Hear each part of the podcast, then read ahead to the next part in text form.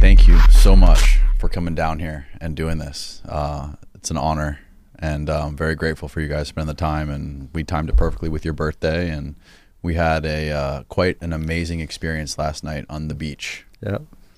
So, what what was it we were seeing last night on the beach? I, that's the first time I've ever seen anything like that. Um, it's also the first time I've ever stared at the sky for that long. I think.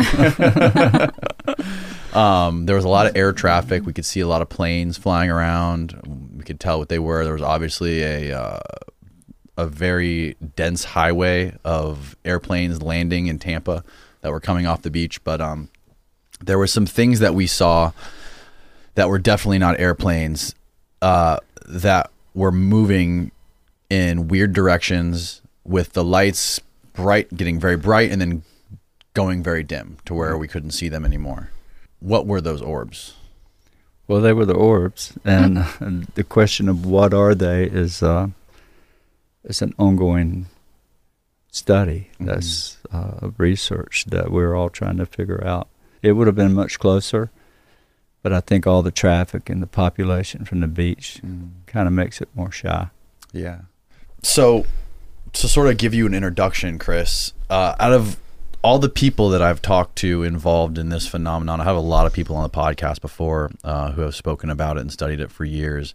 And it seems to be the consensus that you are one of the most, if not the most credible person that has ever experienced this phenomenon.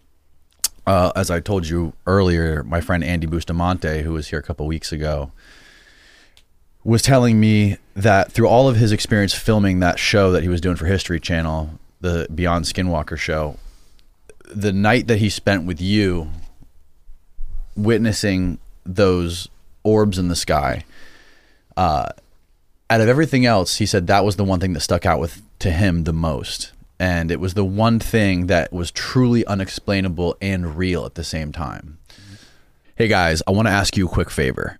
Over the last few months, almost 70% of the viewers of this podcast are not subscribed to the channel. The most important common denominator that allows me to keep creating these podcasts every single week is you hitting that subscribe button below the videos. I want to thank every single one of you who watches and supports these podcasts. I would not be able to do it without you. Please hit that subscribe button if you enjoy it. Now back to the show. There's more people in the government and aerospace scientists that seem to be really interested in you. Um, the CIA, DIA, FBI, NRO, and even the Vatican seem to be very interested in you. And they also seem to have their hands in this. Yep. Um, so can you go ahead and explain how this whole thing started for you? I mean, I know you've told a bunch of the stories before on on other podcasts, and your book goes through it very well. UFO of God, incredible book, Thank you. incredible book. This um, nearly 17 years ago, uh, we were uh, let's let's say over 17 years ago. In um, 2006, we had sold a company that um, was was going down the tubes because of the the uh, desert not the desert storm, but the 911 attack when it, when they blew up the World Trade Center. I got caught with too many houses for sale. I was a builder contractor and had been successful for nearly 20 years and building anywhere from 80 to 120 homes a year. My wife and I had a Remax Realty company. She sold them. I built them. But when they when they des- destroyed the tower, it locked the Fort Bragg, which is where we live, uh, now called Fort Liberty, I think but it'll always be Bragg to me. So the the soldiers quit buying homes. Most everybody did. It just threw the housing market, and and, and two, it was the start of the housing collapse. Uh, it further collapsed in 2008 completely. But um, I was in a in a bad way. I was dealing with Crohn's disease and had been for uh, since I was a young guy in my 20s, and uh, at that point, it started getting worse and worse and worse because stress makes it worse, right? And so I had the worst stress, trying to hide the fact that I'm shelling out everything I ever owned, money, apartments, was going out the window to try to keep this company, at least to pay the interest on the notes. So we sold the company in 05 and um, I'd had a near death experience in 04 from being over medicated. It's in the book. It's a very tragic thing that happened. My doctor died from an overdose that he was on drugs himself, some kind of medication he was taking, and um, he put 113 people in the hospital, and I was one of them. So that was a severe setback going through that, along with what I was already dealing with. And that was one reason the company had to be sold. So we let's fast forward to 2006. Um, along about October, I accepted a job my dad arranged to go oversee a home, big house on, on the ocean at Holden Beach, North Carolina. Four month long job. It was over by Christmas, and um, we had to finish it up to to um, to get paid the last ten percent after Christmas on the New Year. So I sent the guys back down to the coast to do their job and bring a check back for the, the retainer, and they did. And this was January the eighth of two thousand and seven. They called me and said, "We have." Uh, we finished the job, we got you a check, and uh, we want to celebrate. Can you take us fishing today? I said, well, sure, I guess. My wife was out of town with her, uh, with the rest of the kids. It was just Chris Jr. and I. And so they came in, got their checks, brought mine or my dad's actually, and they um, they they went to the bank and came back about two o'clock and said, "Let's go." And so I followed them to their house, picked them up at two thirty, and away we went to the river fishing. And this is how it all started. You know, from uh, uh, the reason I went through this is because it's important. It's one of the most important things in the world for anybody to know about this phenomena. Mm-hmm. Of 17 years nearly of research that I've been doing.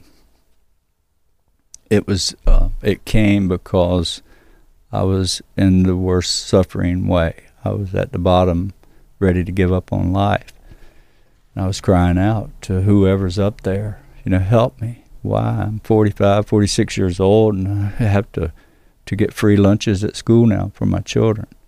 And just moving out of a million dollar home with a pool in the back, my kids have lived, you know, with that standard for most of their life.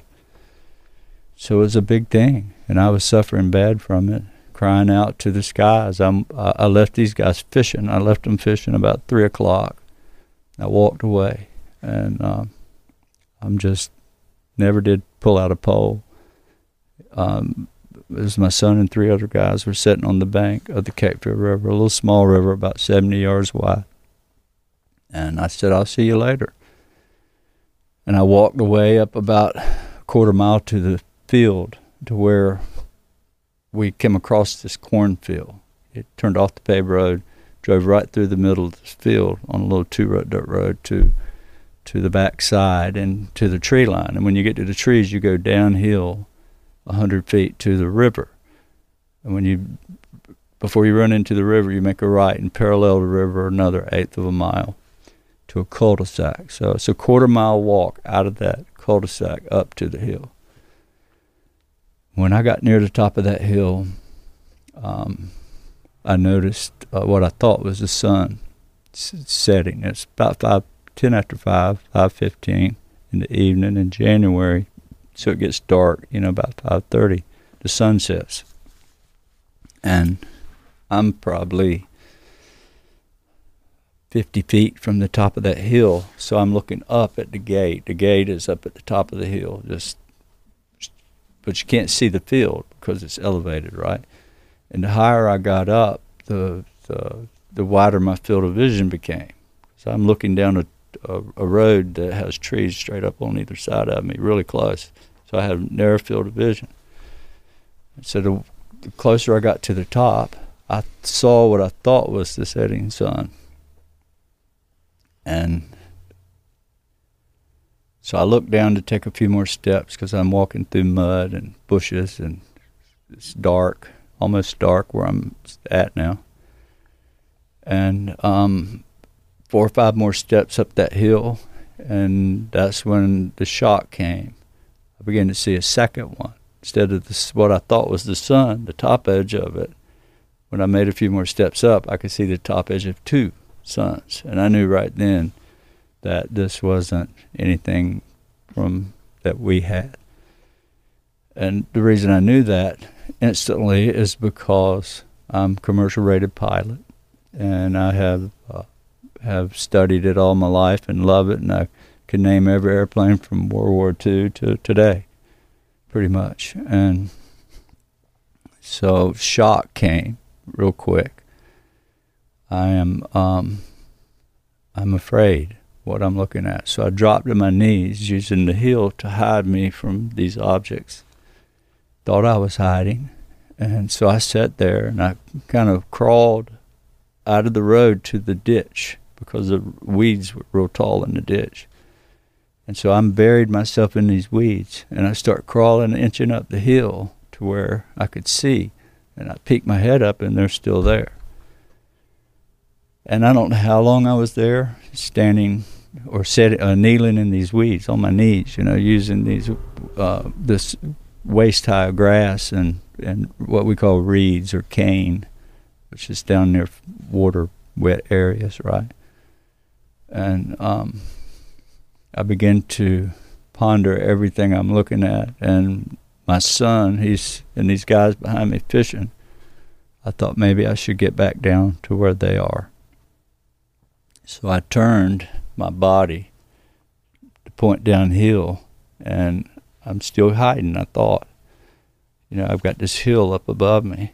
I could raise up and I could see them. I lowered down and I couldn't see them.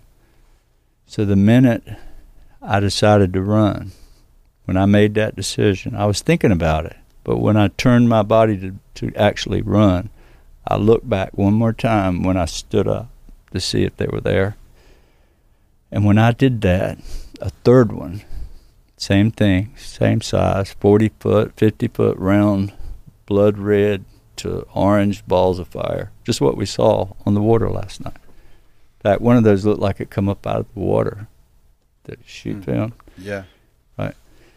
And so the next thing I remember is walking up to the fire, trotting up. They couldn't see me because they're standing around the fire, and it's burnt down to a little campfire now. And we had a big blazing fire there when I left, and they were just standing there, and and I could see them from the fire glowing on them. I didn't have a flashlight, so they didn't know I was coming until I got right up on them. And I said, "Hey, you won't believe what I just saw at the top of the hill." And they looked at me and said, "Where have you been?" I said, "What do you mean? Where have I been? I was just up at the top of the hill." just 20 minutes ago. And they said, No, you've been going all night. And so I couldn't ponder, I couldn't imagine what they were saying. It just did not connect with me. I argued the fact. No, I've been going 20 minutes. They said, No, we've been looking you all night. And I realized Chris Jr. was missing.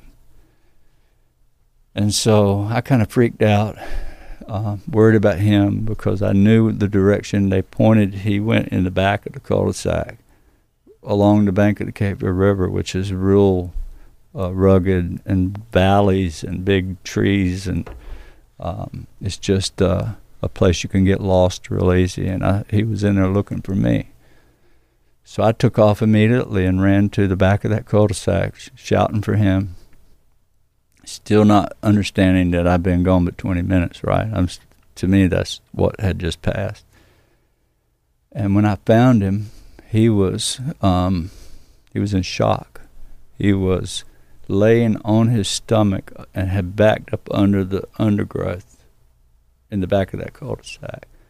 Wouldn't answer me until I almost stepped on him. I'm trying to get in the woods to, to look for him. No flashlight. And what had happened with Chris Jr. was when uh, about an hour after I was gone, he realized that I should have been back by now. It's dark. So he started bugging the guys. We need to find my dad. Where's he at? So they got in the truck and drove looking for me. Left one guy at the fire, and two guys in my truck drove up and down across the field, out on the highway. They went everywhere looking for me. Chris Jr. went on foot into the cul-de-sac because I had actually walked in there for a little while before I went up to the field. And he had what he saw, what he said he saw, was um, he could see all the way down the road, the path, from the back of that cul-de-sac to where it turned and went up the hill. So he had a good, probably a quarter mile view of that road, and the trees grow over the road, so it's like a tunnel. You know, you mm. come through real thick stuff. And while he was looking at me, he saw a red ball of light, like an orb. He described two red balls of light cross the road way up about a, you know, a little less than a quarter mile. And they went in on the riverside. So he ran back to the fire, which is toward the orbs, right? So he had to run back towards them. And they were sitting on the bank. So the, the road parallels the river. And they're part of the way ahead of him on the right, right on the bank. So he runs up there and he tells them what he saw. And they were like, "Don't kid around, you know, you know, don't. What are you doing, Junior?" They took it as a joke, right? These grown men saying, "You're messing with us, Junior. Don't mess with it." So he runs back to the back of the cul-de-sac again, looking for me. And he sees these same two balls of light come out of the riverside now, back out in the road, and here they come to and towards him. And so he began to back, hide. He tried to hide. So he backs himself up under this shrub. So around the field, if you're familiar with uh, in our area and, and even here, the edges of any field is really thick undergrowth. You got all this thick stuff. Once you get in the forest, it opens up, right? So he's trying to hide under this thick stuff. And what he described when I was walking him back to the fire was that these two balls of light came all the way to him. The closer he got, the more he got afraid. Then he started hiding, and they got about 15, 20 feet from him, and there were two little beings about three feet tall that had red glowing eyes. So they looked like individual orbs when you saw them, but when they were closer, two two little eyes about this big. And um, he couldn't shout, he couldn't scream. He was paralyzed the whole time. He was laying there, just afraid. And so I took him back to the fire. And funny thing was, these guys were freaked out now. They were really freaked because what I was talking about, I'd seen up at the top of the hill, and what Chris Jr. is talking about now, it got him even more distressed. Suddenly, one of the guys shouts, "Look!"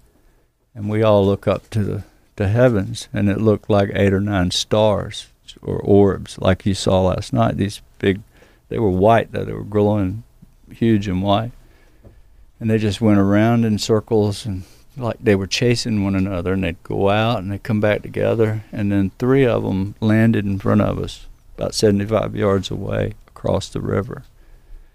And that's when pandemonium set in.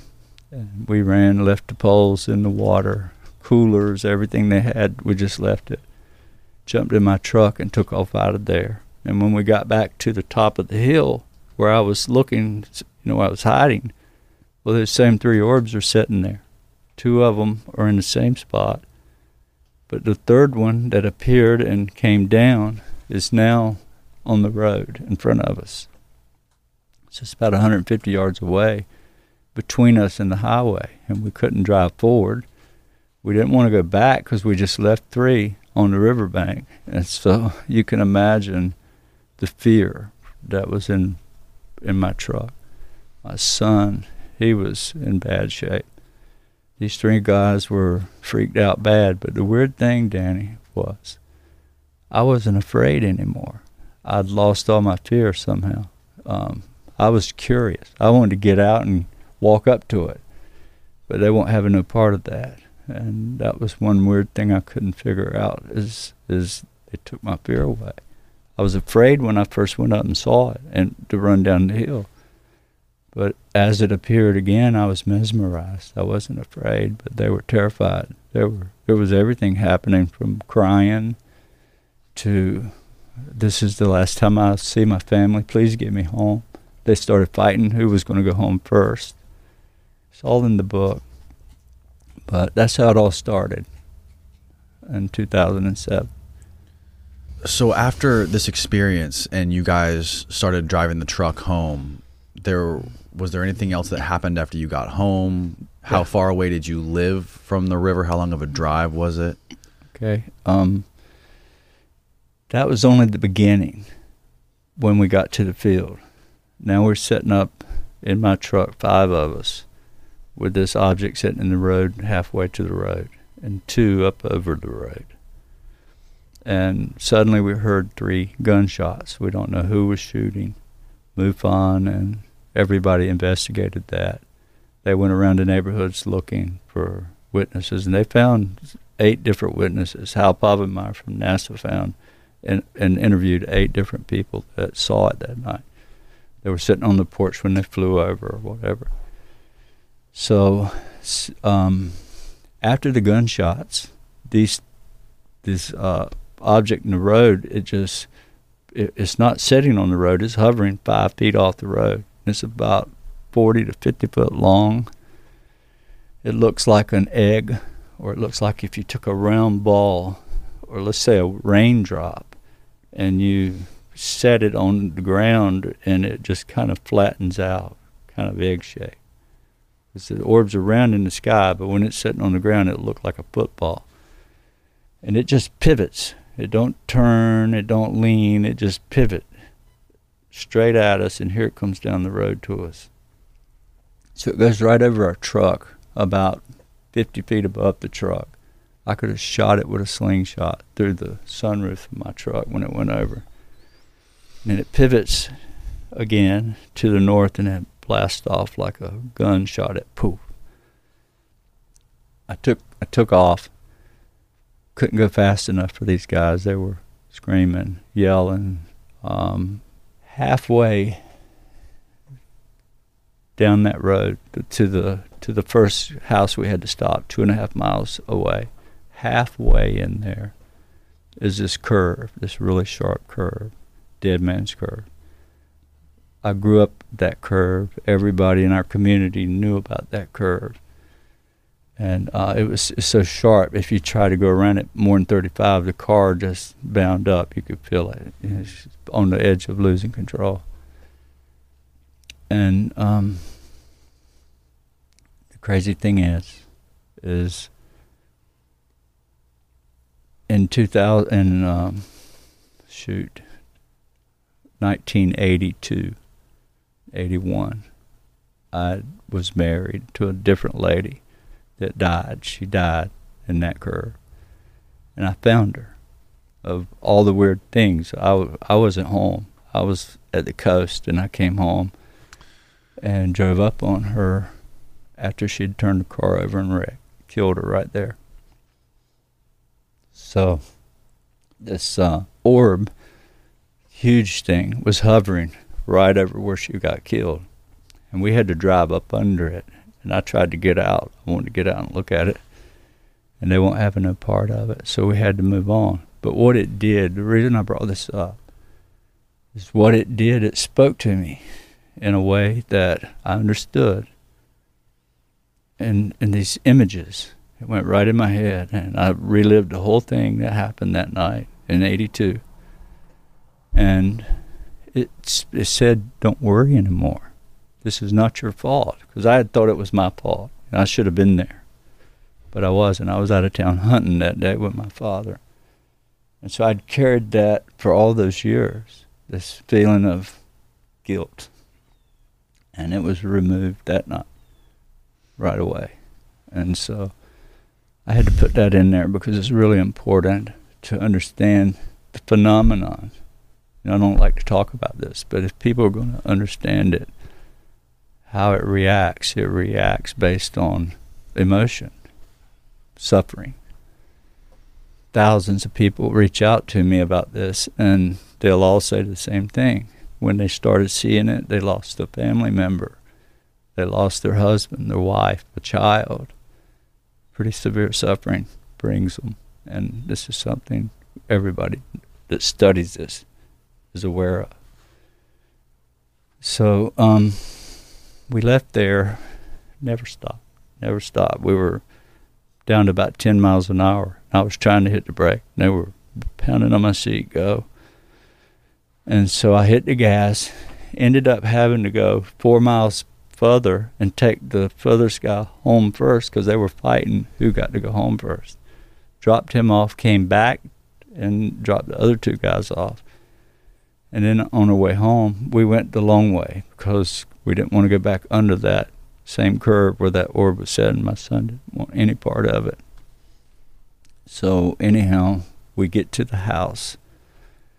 Chris Jr. is running through the house, locking every door, turning every light on, inside, outside, and he would he would go in the bathroom even with no windows. He'd turn the light on and lock the door. He was that afraid.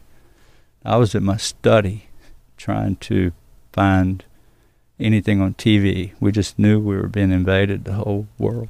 You know, that's what we thought. And I couldn't find anything. It was just a normal night, you know, and it was the weirdest thing. We couldn't compute what had just happened, and nothing's going on on television.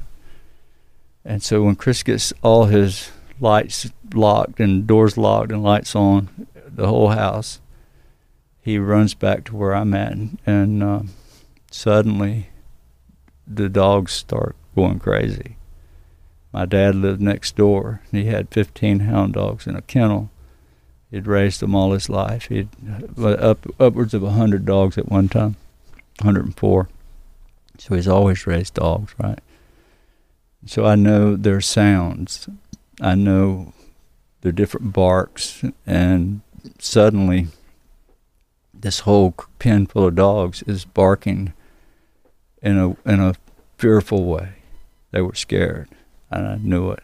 The way they were sounding, anybody would have detected. They didn't know what they were seeing, but they were they were all going. You know, loud mouths. Hound dogs really are very loud. Mm.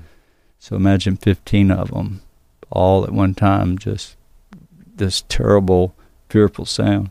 About a year ago, I started working with this company called Marek Health, and I wanted to get a comprehensive breakdown of what was going on inside my body, from my vitamin levels to my lipid levels to my hormone levels, etc. Using the most elaborate and cutting-edge testing on the market, they were able to advise me on a new diet, sleep, training, and supplement protocol designed to maximize performance and support longevity. I tell all my friends about Marek Health because you simply cannot get this level of knowledge or attention to detail from a general practitioner who sees up to 50 patients per day. Plus, insurance companies regularly deny progressive treatment options. Primary care physicians refuse to order comprehensive lab work, and standards of care lag years behind the leading research. Marek Health represents a paradigm shift in how we approach medicine, empowering those who want the most out of their healthcare and wish to maximize their potential. Every client who orders Marek's optimization package receives extensive lab work, over 84 carefully selected biomarkers to help provide detailed insights into your hormone profile, cardiovascular health, organ function, and metabolic status. Expedited onboarding for those interested in working with a Marek Health medical provider for personalized treatment options,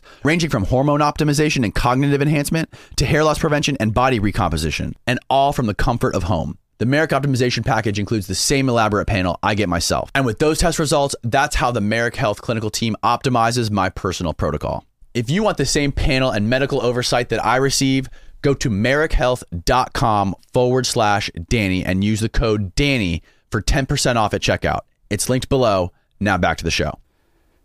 And so we had this Chesapeake Bay Retriever, 110 pound dog, standing on the back door steps. She's just sitting there and she was growling and she was barking at the same time.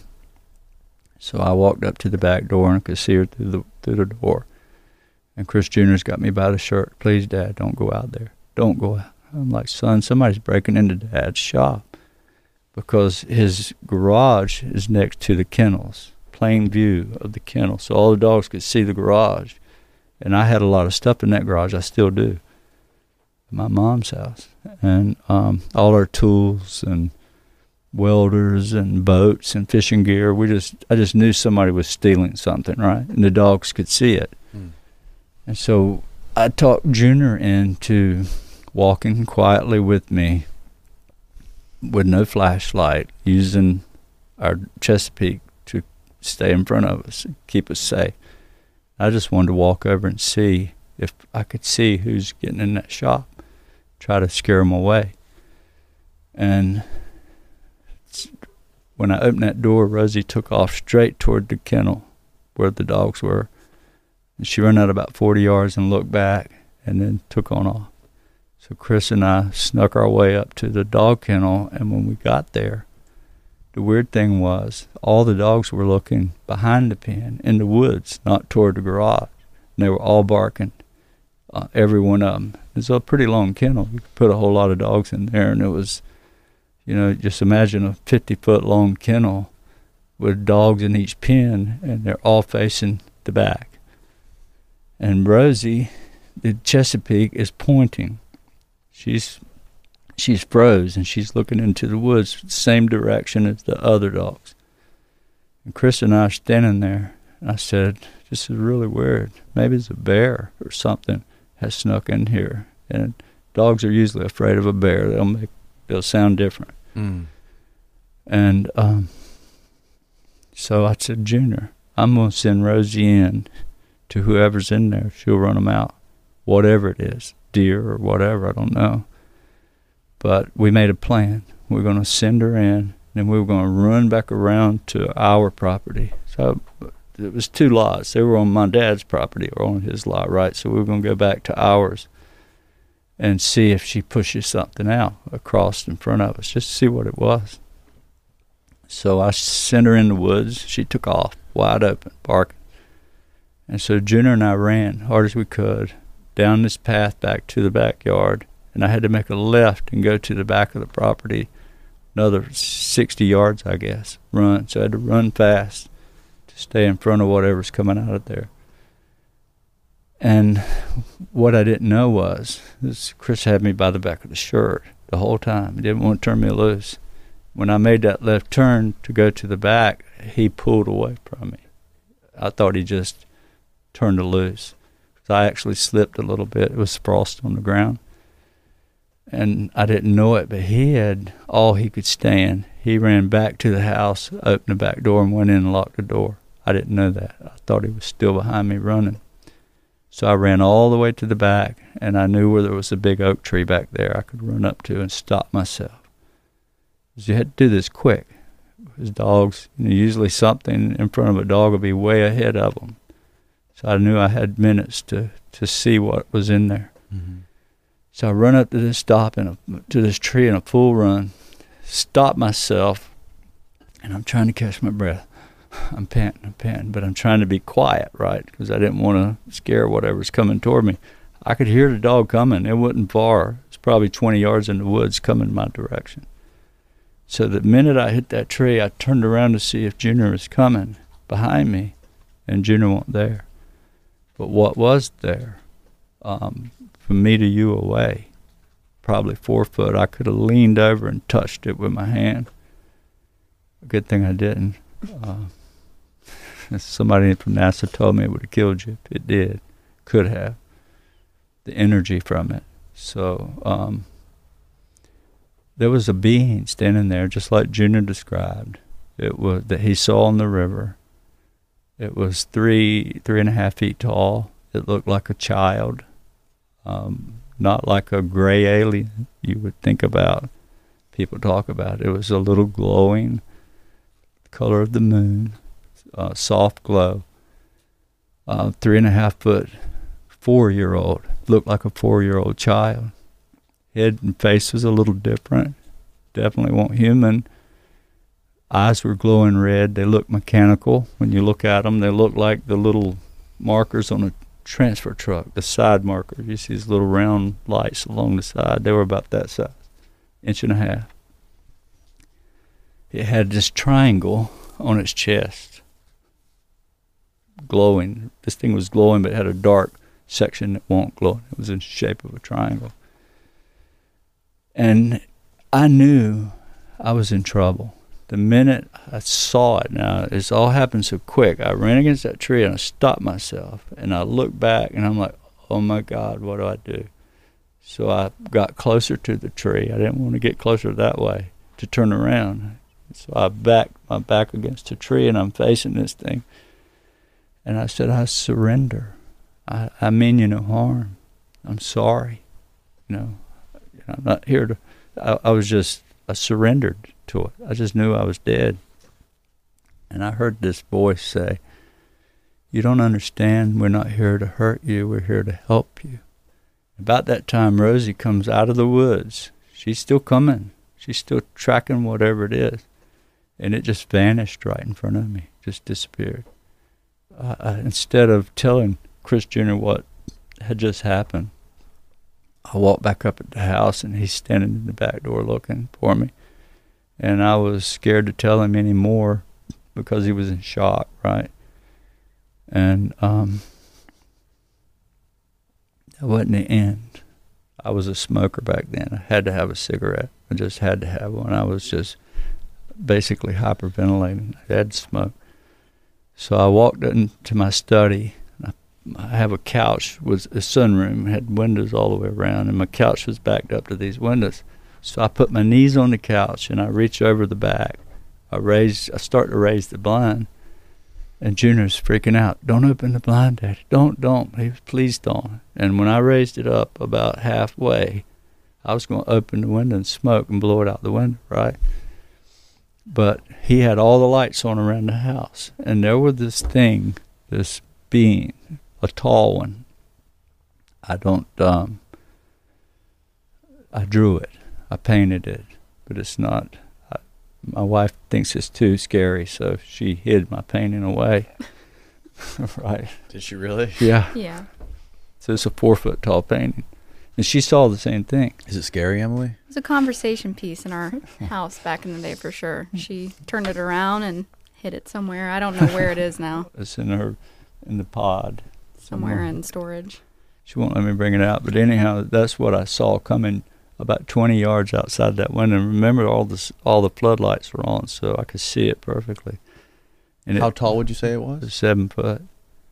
It freaked me out so bad that I shut the shutter down without telling Chris Jr. anything. I'm trying to protect him as a dad, right? So I pulled the blind down, grabbed him by the hand, ran out the front door, jumped in my truck, and we drove about five miles away to a big hayfield sat in the very middle of the hayfield until daylight the next morning, afraid. That's, that was the beginning and the end of January the 8th of 07. Awesome. Believe it or not, he did leave out details. It's a, it's a big story, yeah. but they're all in the book. Yeah. So that seven foot being, what would you, how did that thing look? Was there any details you could see? Was it, what did it look like it was a, a real biological thing you could touch? It was a tall, two-legged, two-armed humanoid figure that um, looked more tan-looking than gray, but it's similar to these gray aliens that you hear people talk about. You always said it had human eyes. Yeah, it was huge. It had human eyes. Sorta, yeah. Bigger, but it looked more human looking.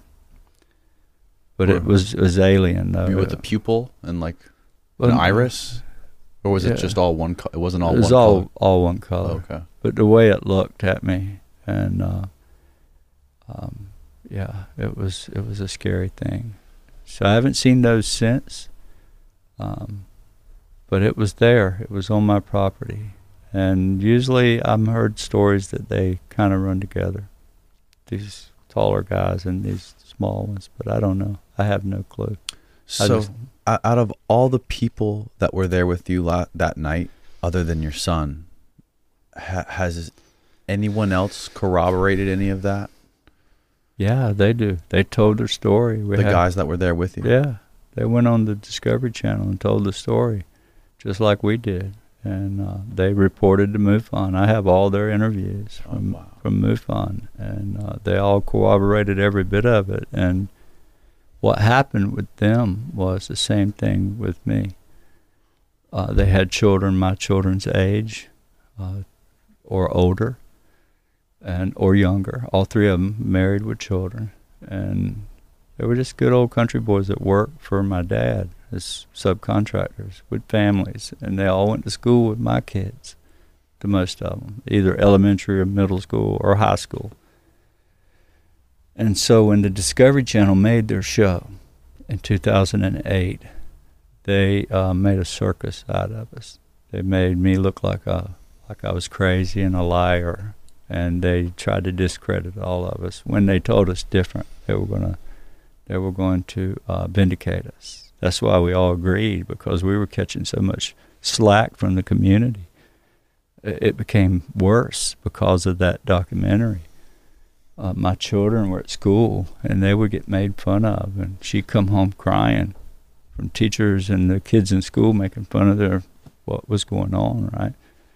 So that was uh, that shut them up to never want to talk about it ever again. That's why you don't hear much from them. So after after this happened, did you tell anybody else? Did you tell your family immediately, or did you keep it to yourself? Yeah, I told uh, everybody. I thought it was the most wonderful thing on planet Earth. You know, this we're not alone. You know, we've always been told that there, there, there, nothing exists. Even people say God doesn't exist. So it's all faith. You know, you, it's only us, and we were created by evolution, just time. You know, enough time, anything can create itself. Mm. That's what they say. So I just experienced something that uh, what I didn't say was the next day when we left the hayfield and came home, I came home and was worried about my medication because I had to take medicine every day. And if I missed it, I would get worse. Couldn't miss one day. It just had to stay regular. And I didn't feel sick the next morning. And uh, I didn't take any medication. Just for the Crohn's? For the Crohn's. And I haven't had a symptom since then, period. Went away that night. And I was so sick that she can tell you I was uh, I was in the bathroom 20 times a day, 25 at the worst, when it was at the worst point. That's what Crohn's does to you. Very painful, you know. It's an intestinal disease. Right, right, right. right. So, wow. so I told the world, you know, this is what happened. Suddenly, I became um, a laughing stock, and I was playing with demons. You were playing with the devil himself, and for long the churches were coming, uh, sprinkling holy water on my kids, on my house, on my property, on me. Really? Yeah. Like yeah. when you would go to church? Well, I wasn't going to church then because I was told if you you can't come if you ever talk about this again. So I'm like, I'm going to talk about it. And so I never went back. And how did word get spread? Like throughout, like Emily, you said you saw the people at school were like cracking jokes. How did how did everyone find out about it? Was Chris- well, it's a small community, and you know, Dad was born and raised. Our generations of our family are from that area, and mm. so the people that are from there know each other very well. And Dad and my mom also were prominent business people in town, so mm. everyone knew who we were anyway. And so when one person found out about this, oh, Chris Bledsoe is crazy, the whole community finds out. And then you go to the grocery store and people, you know, recognize you and know things, and people at school. And then the documentary came out a year later, and it was impossible to keep it hidden from everybody. Yeah. Good Lord. It, it, it sent um, the first five years, I call five years of darkness and that was uh, that was the first year it happened. Uh, the second year after the Discovery Channel did their thing, from the second year on, it just got worse. I mean, it got so bad that I didn't want to ever talk about it again, and I actually went outside and shouted to the heavens, "I'm done with you. You know, why do you do this to me? Why is my children affected now? You and came in and you healed me, and now I've got this problem. Right. And it's important to note that through these five years of, you know, we call darkness, not because of the phenomenon, because in those five years we were having continued experiences together and separately. Like I was 10 years old when this happened in 2007. And throughout all of those years, we were seeing things and then going and being ridiculed publicly and, you know, in different circles while we were still having the experiences. So there was a lot of like cognitive dissonance there with like, oh, we're actually seeing it, but nobody believes us and it's still happening. Hmm.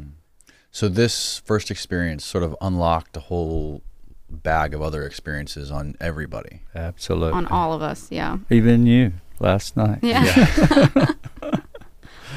So what other types of experiences are we talking about? Well, go ahead. You can talk. I mean, anything you can think of, really. I've seen things, we've seen things like jump off of the table without being touched, like moving, things moving on their own, seeing shadow figures being touched. Um, anything like you would think it was a haunted house growing up, but that's, you know, part of how we explain that this is all spiritual in nature is because it can really manifest in any way that it wants to. And so the phenomenon is not limited to what people think of as aliens or UFOs. Where we were obviously seeing orbs every night as well, we were seeing things in the home that you would think of as like ghostly, maybe, Yeah. but it was all the same stuff. When did the orbs, the orb sightings start? Immediately after? Never quit. From 2007 that night, it just continued to this So day. from then on, you just started noticing things in the sky. Uh, it was in my face. It was, uh, yeah. Uh, I mean, I write about it in the book. S- So many stories that we didn't write about. I, I wrote 140,000 words for this book, and we published 85 or 90,000. That's including the introduction. So there's a lot that we didn't include. But um, Daddy would wake us kids up because mom didn't really like, you know, the the conflict with the phenomenon. So she didn't really encourage the experiences. But Dad would secretly wake me and my two other brothers, uh, Ryan and Jeremy, up at like whatever time of night, and we would go out on school nights at two a.m., three a.m., and just look at orbs in the yard Really? right in our face. And then we would go to bed and go to school the next morning like nothing happened. yeah, some of these orbs would be 50 feet around and 100 yards yard. away. Yeah. huge, bigger, big as trees, and flying some of them through the trees and sitting out there for hours. We had one blue orb that just stayed there for. Everybody walked by the door and we'd look through the window and see it going through the trees and stuff. This, Now, did these orbs make any sounds? sometimes they do. Sometimes they do. Not all of them, but if they're close enough, you can hear them. What? What? How would you describe the sound? Like a ringing, like a buzzing, kind of Buzzing, energetic. electrical. Electrical. sizzling. If you heard, uh, you ever took a, a taken a light switch, and when you go to turn it on an old switch, especially, you hear a crackle sometimes when you go from Yeah. on to off. Uh, that's a lot of what it sounds like a crackling, sizzling sound. Any? There is there any other? s- s- Is there a smell? No smell. No smell. No smell. And what about the colors? The co- what is the color spectrum of them? What is the range of colors that you see? Nearly all of them, um, all of them can change colors. There, I don't think there's a. You hear people say, "Oh, there's a red one and it's mean, and there's a yellow one and there's an orange one, and there's these green ones will kill you." I've heard so many people talk about that, but it's it's from my experience, they're uh, all the same. They just how they decide to appear in color, but they usually will start out white and shift from white to red. So everything in between yellow, orange, blood red, back to white, yellow, orange, and that spectrum. But occasionally they're blue. Uh, they'll they'll they'll go from red to white to blue, this bluish white light. Um, not like an American flag thing, but you know they're pulse, they're shifting red. You see Mm. you'll see the red in with the blue. Several videos of blue ones. And What is this photo right here we're looking at? that far, if you look at Christopher, that's Chris Jr., if you look at his left shoulder behind him where the woods are, Mm-hmm. that's where I had the encounter with the three foot being. Oh, really? Yep. And that's where they landed. The orbs landed in my yard. You can see this circle here is two years old. The grass still not growing. Wow. It killed the grass, except for a little donut in the middle. And those streaks you see behind him are where two other orbs came from different directions and scooted along the ground, burning the grass until they sat down and created their circles. So there were three of those circles in the yard. And MUFON tested that Yep. as well. What is, can you explain what MUFON is? MUFON is the Mutual UFO Network. And that's who you call if you have a sighting and you want to report it. You call those guys and or go on their website and you can put your sighting in, and that's what what. So it's uh, basically it's just people scattered around the country that are interested in the topic, and they just donate their time to right. research it and collaborate. It's a pretty big outfit. And they have you know they have board members, full time people there, but it's basically a, um, a volunteer. The investigators are mostly volunteers there. So, but yeah, they they they tested that soil. And the funny thing is, the tree back in that back corner, there's a big oak tree in the woods where I run up to it, and stood there with this being from me, and it the tree just died. The limbs fell, big, huge tree. It's just crumbled down, just like the top of that burning tree. Remember Mm. That orb? That orb, where that orb landed, there is 12 feet from the tree. I'll show you the right here. This is the. Well, here's a better photo. So when it come over the tree, one of those orbs, the one that, that had the full circle, the other two had tracks leading up to where they landed, right? Mm. But the other one Chris Jr. was standing at actually, we believe, came over the top of that tree and irradiated it because you can see 40 feet of the tree is missing. It's Right. broke right off. It looks like it's burnt off at the top. well, it wasn't burnt. It just broke and fell. It died. Really? Tree died and then um, caught fire. So the so the first time you noticed this, you you just saw the tree in your yard burning. Yeah, we have a video of it. Yeah. it was, uh, Oh, there's a video. yeah, Do we Yeah. have that? yeah, we can find it. Okay. Yeah. That But is- mom tried to put the fire out three times and it came back. There you go. Top one. Here we go. It lit itself on fire three times that night. At nine o'clock, uh, it caught This tree fire. just spontaneously Oh, here we go. combusted in our backyard. Oh wow! Hit, hit the full screen button on the on the bottom right? Yeah, right there. This is so weird. There's Emily coming home. It hasn't been thundering or lightning or none of No. that today, y'all. I don't even think it rained today.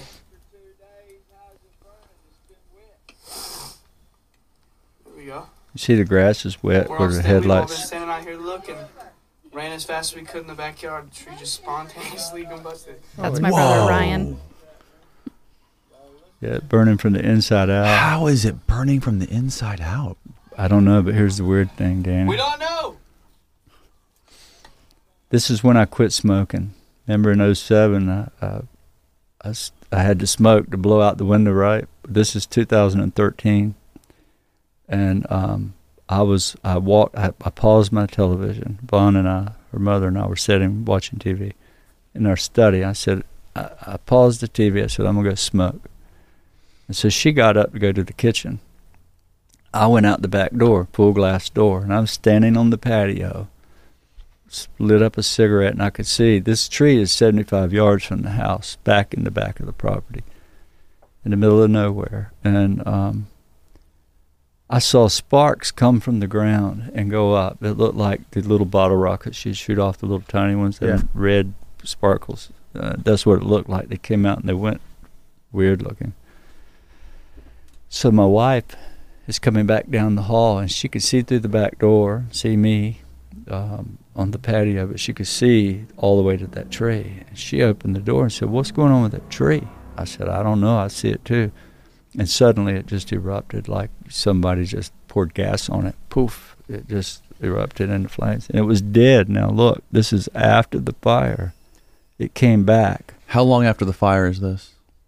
That's the, the very next summer, The fire was in like October. This was the next like spring, summer. spring. yeah, Wow. It had been completely dead. that year before, 2012, um, April of 2012.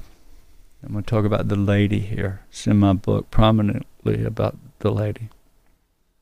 And um, Easter, Saturday night, Easter, the night before Easter of Mhm. 2012, I was so distraught because of the way my kids were being treated. I'm a big guy, you know. I got to the point where I didn't care. You can laugh at me, you can call me crazy, you can do what you want. I don't care. You just won't be my friend anymore. I, I don't need need you in my life. And that's kind of what I thought about everybody that I grew up with, cousins, just family and friends. So I'd wash my hands with them, but now it's affecting my children extremely bad, getting made fun of and, and all. So I was desperate to prove to the world that I had actually experienced something, that I wasn't crazy. Because they'd labeled me that, the whole community. Or you're playing with the devil, one of the two. And I knew different. I knew I was praying to God, and these balls of fire came. I knew they took my Crohn's away. I knew it wasn't the devil. If it was, what a big trick. Why does the devil answer prayer? If, if it does, I don't want to be praying, right? So um, I had uh, given up that night. And I walked outside and I said, Look, I've been trying to film you. You're in my house. You're around my family. Everybody here sees your presence, these orbs. It's, it's, it's an intelligent, they're intelligent beings. These orbs are beings. They're individual beings, sometimes more than one. And so I shouted to the heavens, I'm done. You won't let me film you? You won't let me share you with my mom and dad, lives next door. The minute they come out, it never shows. When they walk back in the door, boom, it's right back in our family's face. So it was like it was it was so real to us as a group of six people, but it wasn't. I wasn't able to share it. This episode of the podcast is brought to you by Seed. Have you ever been in a situation where you had a gut feeling and it paid off? There's a reason you trust your gut.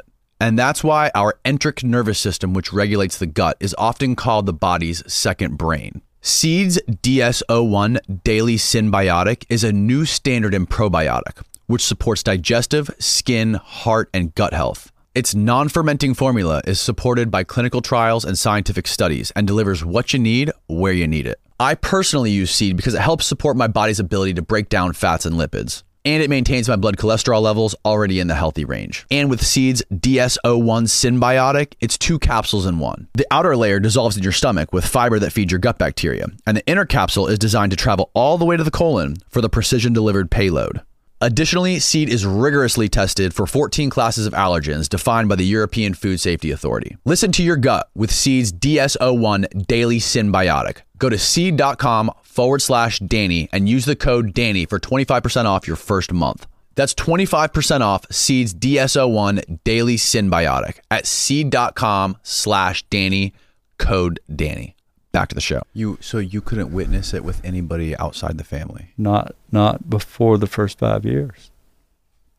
It was, um, but I did with other people. You know, th- some scientists got to see orbs very real. selective. Yeah, very selective. But it was almost impossible to introduce anybody to it. Mm-hmm. And so I went outside that night and I shouted to the sky, I'm done with you. You have ruined my life. Thank you for healing me. I'm not sick anymore, but my life is in worse shape now than it ever has been. I'm a big guy, but my kids, I can't take them coming home crying. And, and three boys, 15, 16, 8, 17 years old, trying to date girls. And now they're withdrawn because of all this. And so I'm talking to the heavens, to the sky, just like this. I'm done with you. I'll never speak of you again. Don't come around me. Don't come in my house. I'm done with you.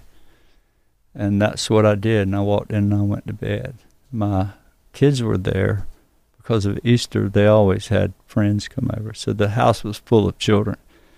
And they were in the front part of the house uh, playing video games. And I'm in the back alone. My wife's sleeping with her because the boys had all these boys over and mom's standing guard, right? So so she's she I'm totally by myself. So I'm I'm asleep. Three o'clock in the morning. Three o'clock on the dot. I heard this voice say arise in a manly voice. I mean, it sounded like thunder. It was so loud, and it woke me up from a dead sleep. Till I jumped up out of bed into a sitting position, and I looked around the room, panicked. I said, "I heard that. Who's in here?" If it had been my wife, it wouldn't have startled me, but because it was a deep, thunderous, manly voice, it scared me to death. And I looked straight at my clock. Had old desktop clock back then. Everybody had alarm clock, right? I don't use one. So now we use a cell phone. Yeah. I looked and it said 3 a.m. And I could see movement in my room. And it looked like these shadowy figures that we've been used to seeing. They were at the bed, foot of my bed, these shadowy figures. And what they did, I don't know. They put me in some sort of trance like thing to where I stood, I got out of bed. I was in just my underwear. I put on full jeans, pants, shirt, shoes, and I walked right out the back door following them. And we went back out to the dog kennel to where everything had happened before, right? Just right up to the dog kennel. And just before we got to the kennel, one of these beings stopped and turned and handed me this object with two hands, just like this, handed it to me. And I reached out and I took it. It said, This is yours. You must keep. So when I grabbed it, it felt like a hedgehog. It's prickly. It wasn't hurting, but it was prickly. And it, it felt like it was a living, um, like a dog, but it had no head or no legs. I could see it, but it scared me really bad the way it hit my hand. So I dropped it on the ground. This voice said, No, you must keep that. This is yours. You must keep. So I reached down to pick it up. And when I did, when I stood up, they were gone. There was no more beings in front of me. And I thought, what am I going to do with this thing? And I'm juggling it and I'm thinking quick. And so I opened the dog kennel and I set it in the kennel and closed the door, thinking, "Uh, you'll be safe there. I don't know what it is. This has all happened so quick. And the minute I closed that door, I stood up and this blast of wind, it was so strong, this wind, it was a mighty wind, but it was localized. It wasn't the trees around me, it wasn't the forest, it was a blast of air in a circle in front of me that the tree, this oak tree in front of me, just disappeared into a black hole. And out of that hole came this wind, which pushed me backwards really quick. It was like so fast it caught me off balance. And I fell all the way to my back, flat in the leaves. And as I'm falling, I could see what looked like a a fifteen hundred pound bull, a cow, come out of that hole, ran right over top of me.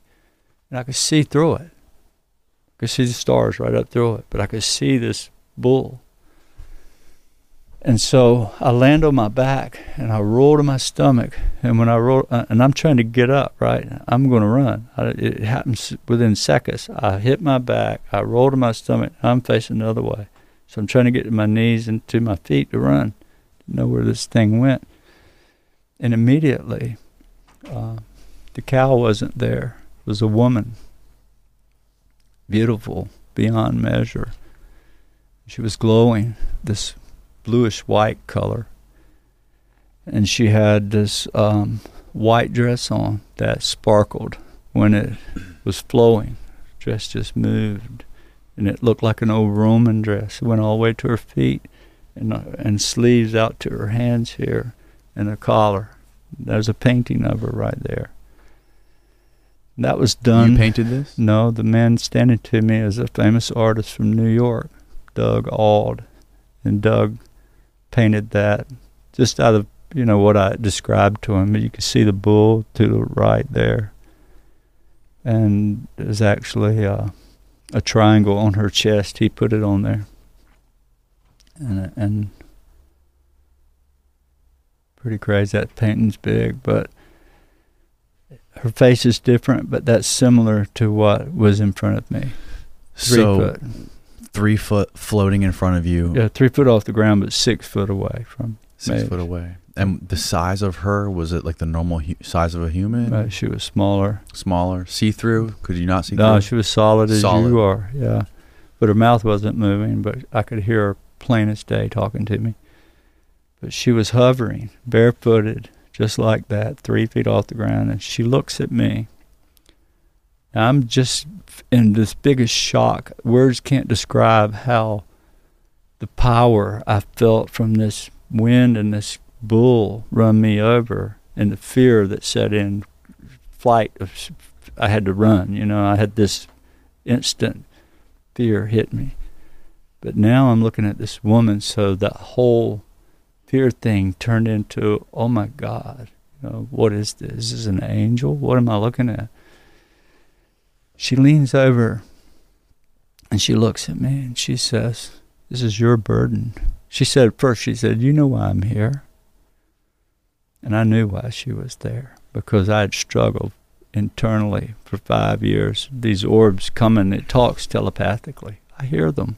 And we proved this on the History Channel live with, with Andy, Mhm. right? They knew that my brain was communicating with the orbs, even though I wasn't moving. We did this on camera. And neuroscientists measuring my brain waves, they could tell. Mhm. So I'd had for all these years this overwhelming desire to tell the world. And the more I told it, the worse it got, the worse ridicule, and and it spilled over to my children. So that's why I was ready to quit. But she said, This is your burden. You got to bear. And she said um, several things. And this is I've been telling this for a long time about the times we're in now. You know, we're in some pretty weird times, right? Hmm. But she told me about that, and I put it out there in 2012. This happened Easter of 2012. She said, um, "There's going to be trouble coming, and we're going to wake the people up, and we're going to let you do it. We're going to use you. We want to help you. Introduce us to the world." That's what she said. And um, she told me about an alignment. She said, there's going to be, uh, she said, when the red, she said, when the star of Regulus, when the star of Regulus arises on the horizon in the gaze of the Sphinx, at that time there will be a shift in the knowledge of humanity. That's what she said.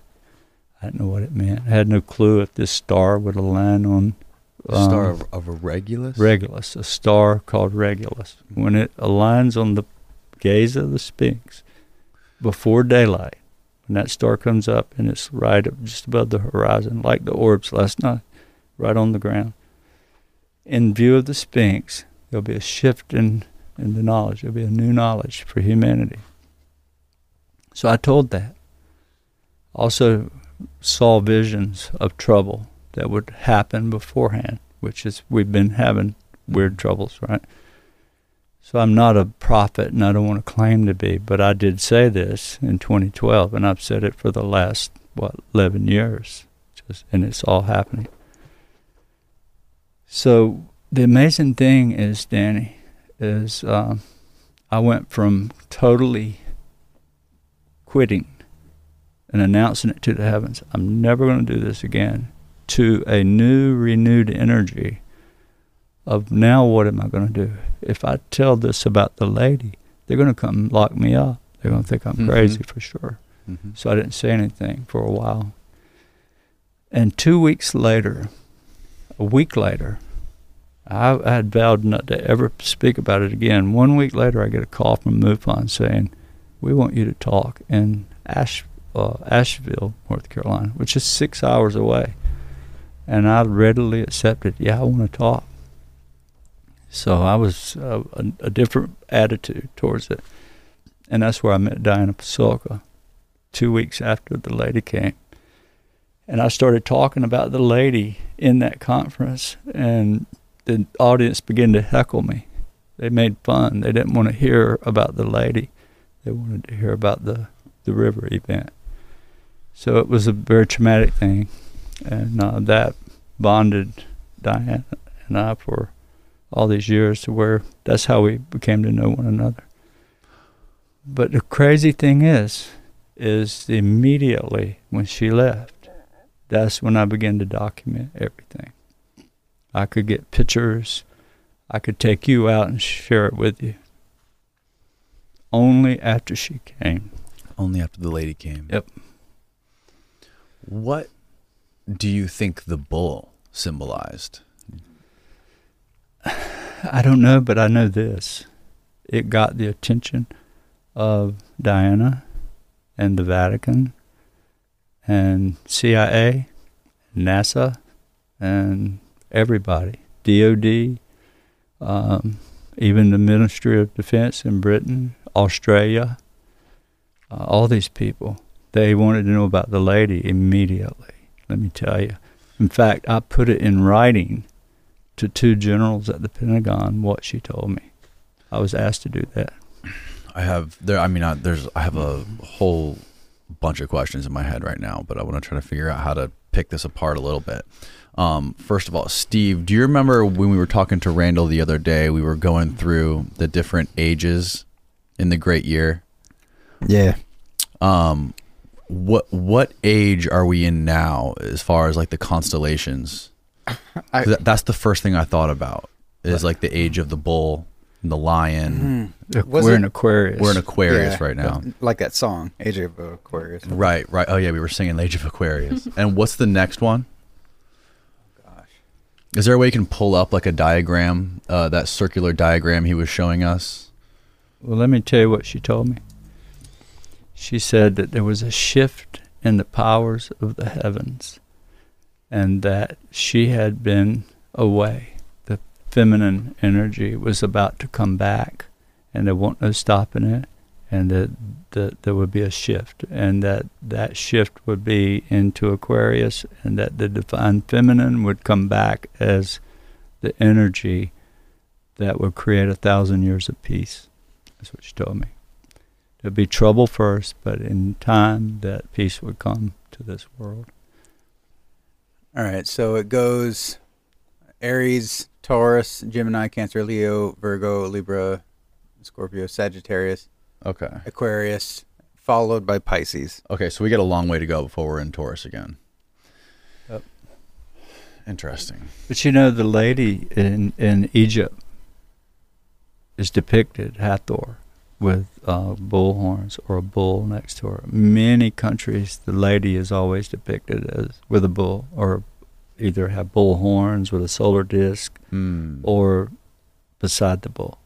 So it goes hand in hand with her throughout many countries. What did Diana say about the lady? W- w- Did she have any speculation about who she was? Yeah, they quickly referred me to the Fatima lady and the Lady of Guadalupe, uh, the Lady of Lourdes, France, and um, Fatima. And there's several others. There's one in Egypt that um, I don't know the name. of. Can you pull up the Lady of Guadalupe? Um, now the Sphinx. There's been people that have speculated the Sphinx was originally a lion. Yeah. What's weird is Regulus is in the Leo constellation. So- Regulus is in the Leo constellation. So when the Leo constellation comes up and aligns with that brightest star called Regulus, um, is there images? I think it's Leo. Pretty sure it's Leo. Okay, this is the Lady of Guadalupe. Yeah. So the yeah, that was the first time you saw the lady, and when did she? Did she give you a specific time when things were going to change with humanity? She's, you know, I've seen her more than one time, and um, yes, I didn't hear from her except at Easter uh, of 2013. She came back. Okay, yeah, Regulus. It is a constant uh, star. It's the star of Leo, the lion heart. Yep. And when she told me when that star aligns on the horizon before daylight, in in the gaze of the Sphinx, there would be a shift in the knowledge of humanity, a new knowledge, and that's what she told me. but there would be trouble along the way first. And they gave me the images of war. I even wrote that I saw Israel bomb Iran and Syria. And we're looking at it right now. I put that in writing for years. I'm not talking today. I did it. I've said this for a long time. And it's it's coming. It's happening. Let's hope it don't, but it's looking that way. At what point did you start getting visited by people in government and people in NASA or CIA? 2007, 8, 2008. So right after. Yeah, well, I didn't report the incident until October. So it happened in January Mm. of 2007. I come home telling this, and my wife was so afraid. The, the kids were scared. They didn't know what was happening. The church, um, being in a Pentecostal holiness church, I was a deacon in the Pentecostal church, so you can imagine Pentecostal church is way different. That's Dr. Pavenmeyer, Hal Pavenmeyer. Um, so they immediately related it to de- demons. So my wife is trying to keep the family uh, under control and hush me up about it. So I didn't talk about it for 10 months other than my kids. The orbs would be in the yard at night, 2 in the morning. I'd wake them up and bring Mhm. them outside and say, look, your daddy's not crazy. There they are, right? So um, my wife began to experience it, I think in the, well, what time was it in 07 when she got shoved in the kitchen? It must have been in the fall. It was a few months later. She got shoved in the kitchen. Yeah. Yeah, twice. Dad had been praying, you know, that mom would have an experience so she would believe him. And she was doing the dishes and no one was awake or around and some something shoved her into the sink and it scared her so bad she said, Don't ever pray for me again. Shoved her twice, but uh, Wow, I don't blame her. yeah. so I didn't speak about it for the first 10 months, and it was October um, I had cable finally. We didn't even have cable, couldn't afford it. had no TV Mm-hmm. uh, other than local. You know, you get a few channels with a rabbit ear.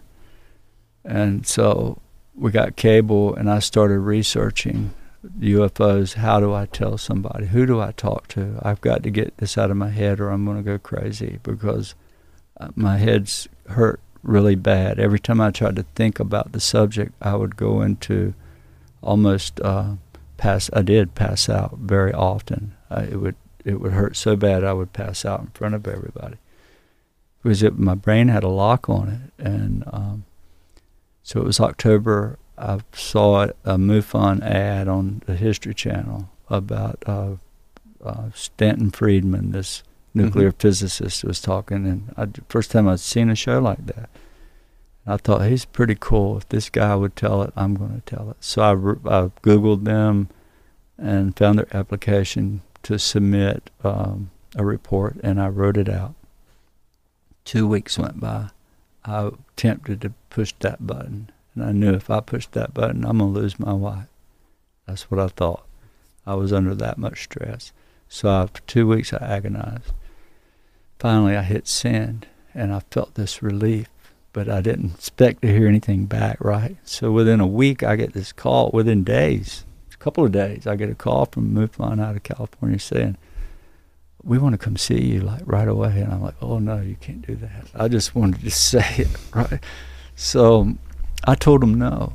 And they kept calling me and, ta- and calling and calling. And come January of 08, or right around the 1st of January, um, they wrote me again. And I finally said, I've got to tell this. I Mm. can't hold it no longer. So I said, yeah, you can come and it was February of '08 when the first person showed.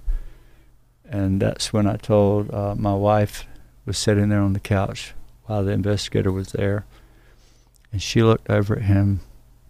And she and I hadn't talked about this. Period. Only me and the kids. She was always fussing at me. Don't get them out of bed. You know they got to go to school. And that's when she asked uh, Steve, the investigator, if uh, you ever seen any shadowy beings You know, they, I've been seeing them, and I got shoved in the kitchen. And I said, My prayer's working. I've been praying you would experience this. And she looked at me and pointed her finger and said, Don't you ever pray for me again like that. we all thought it was funny, but That was the first time sh- you ever heard her talk about shadowy figures. yeah. She wouldn't talk around me. She would around them, but she wouldn't me. And she was trying to hide it, you know. But um, it just became uh, within two weeks. Um, within two weeks of MUFON coming to my house in February, they had already talked me into doing a documentary with the Discovery Channel. This will vindicate you. The whole neighborhood will know you're you're not lying about it. So they talked me into it, and that was a, a bad mistake. Mm. Bad because it turned the opposite way. I don't think they ever believed it would happen again. I didn't think that because it don't normally happen. Somebody sees something, that's it. But it didn't stop. It came back, and Did you ever see any of those sh- three foot childlike beings again? yeah, yeah, I sure did. In fact, there's a picture of them. I'm trying Yeah. to find it. I can't It's there. seem to find the photo, but And you, you mentioned the first time during the river experience when that first being explained to you he wasn't there to harm you, he was only there to help you. Right. Was there any other communication, any other times that you saw them or Yeah. experienced them? Yep. Two nights later, this was on. Uh, it was a Monday night when we had the experience on the river. Chris Jr. and the group. Uh, Wednesday night. My wife wasn't coming home to Friday, right? So we're staying the rest of the week there, uh, just Junior and I. And Wednesday night, um, I'm struggling with Chris Jr. because he's in shock and he's had a really scary experience, right? Um, he was in a bad way. And so um, Wednesday night, it was about nine o'clock, eight thirty or nine at night. Suddenly, we're at home, he and I, watching television, just dad and son, and these same dogs start barking again, same way, scary bark. So I ran to the back door and could look out over the whole property, out through the back, full glass back door, and there was a Christmas tree farm beside us, a big one. They had uh, new trees where people would they would send them out, you know, cut all these trees down.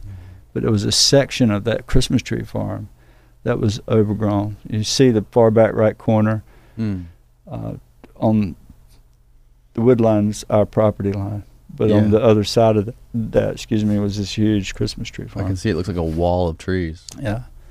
So um, the trees were so big that they grew together. So there was no walking through the place. There were 40 foot tall spruce pine trees. But underneath, you could get down on your knees, and there was no weeds at all. It was just these short little pine needles. And there was a section three feet of height underneath all them trees. You could see for a long ways. And so I just crossed the fence. Uh, the, the lights were flashing pulsating in the Christmas trees. The whole tree was lit up, tree, the farm. And I knew what it was because we'd seen it Monday night on the river, these white, big white orbs flashing. And um, I don't know what got into me, but it was a change in my life at that moment because I had been a hunter. I was raised with a rifle and a shotgun. I shot my first deer at five years old. I was shot in the back at 10 years old, had a near death experience. Nearly, you know, I was the luckiest guy in the world and when I was 10 years old. Blew a hole in me, it's big, big as an orange. Shot in the back with a shotgun. Yes, from me to you. That's a whole nother story. the So- scar is still the size of like a big orange or a grapefruit. Yeah, right, Good straight in line with my heart, right there. If I pull up my shirt, you can see lead right here Oh, through the skin. Yeah, that was the first near death. And so, I don't know why, but I was angry. At just seeing my son get upset again all over, because now we got two nights later these lights in the backyard again, and it's taken me two days to kind of calm him down, and now he's freaked out bad. Oh my God, he's just really freaked. And um, so I just had this bit of rage come in me, and I walked over to the gun cabinet and I grabbed a little holster, 44 Magnum rifle, little short saddle gun, I used to bear hunt with. I'm on record, Boone and Crockett record book for shooting 660 pound black bear, Wow. North Carolina. So big, it was a record at that time. Uh, still in the, probably the top five. But um, I took that gun and I said, "You come with me, Junior." He said, "No, I'm not. I'm not going out that door." He said, "Please don't leave me, Dad." I said, "Son, I'm going to end this tonight." That's what I told him. I was just being a father, I guess. So I walked back to that back, far back right corner, and I went through that little opening you see. Walked another 50 yards to the along that side, and there was a fence there, old hog fence that the trees had fallen over in one spot, so it wasn't used anymore, but it was crunched down. And I knew it there. I didn't want to cross that fence until I got back there, so I could step over it. So I stepped over that fence, and the first ten yards of the of that uh, tree farm was nothing but pines. So there was a, a, a buffer area of pines, and then there's the wall of Christmas trees. Sheer wall. I mean, there's no going through it. You couldn't drive a car through it or a bulldozer. So I got on my knees and I started under, and I could see this orb is about 50 yards away, or not even that far 50, 60 feet, 70 feet maybe. And it was pulsating. I could see the bottom three feet of it. That's all the view I had, three feet of view under there. So I crawled, dragging that gun under these trees until I got about 20 feet from that orb, 20, maybe 30 feet. And the electricity from it, the buzz, the static, my whole body felt like needles. The hair was standing up, and every bump, goosebump on me was just tingling. And uh, the energy was so strong, I couldn't go any closer. I just turned around and I backed away, walked back out of the forest, crawled out. And I got to the, the pine trees where the fence was crunched. I stood up and I went to step over that fence. And the minute I went to step over that fence, there were two of these beings just appeared right in front of me. One on, I mean, they're standing like three feet from me, and just enough gap I could walk between them. And immediately I felt this shame come over me. Shame that I had this rifle. Why I brought this to fight something that there ain't no fighting, right? So I took the gun and I tried to hide it behind me. And what they put in my head was what changed me. From that point on, I never hunted again. I don't harm bugs. I have uh, a way with animals now nobody understands. I have 50, 100 ducks, wild ducks will fly in and fly right up to me. If you come out there, they're gone, but they'll fly right up and eat from me, feed them wild mallards. And if anybody knows about mallard ducks, they're one of the most skittish Hmm. creatures in the world. They fly at you know thousands of feet high at 80 miles an hour, and you need duck calls and blinds and decoys in the water to get one to land. Well, I have whole flocks of them fly right in and eat. I can feed them, but that wasn't like that before. But these beings told me that they changed me. They told me that um, the way they put it in my head. When I say told me, they don't really talk. They put images that you know. It's just telepathic, I guess you could say. But it made me understand that the whole world is um, is a living is, is alive. Everything from the grass to every single animal, bird, tree, all had a consciousness. They even put images into me uh, of the cells in the body, like in within the human body. There, there. You don't tell your body what to do. Something outside of us is telling our body how to function. The molecules, the the um, each cell that divides from one cell to the other has a conscience. So um, I'm just a part of that.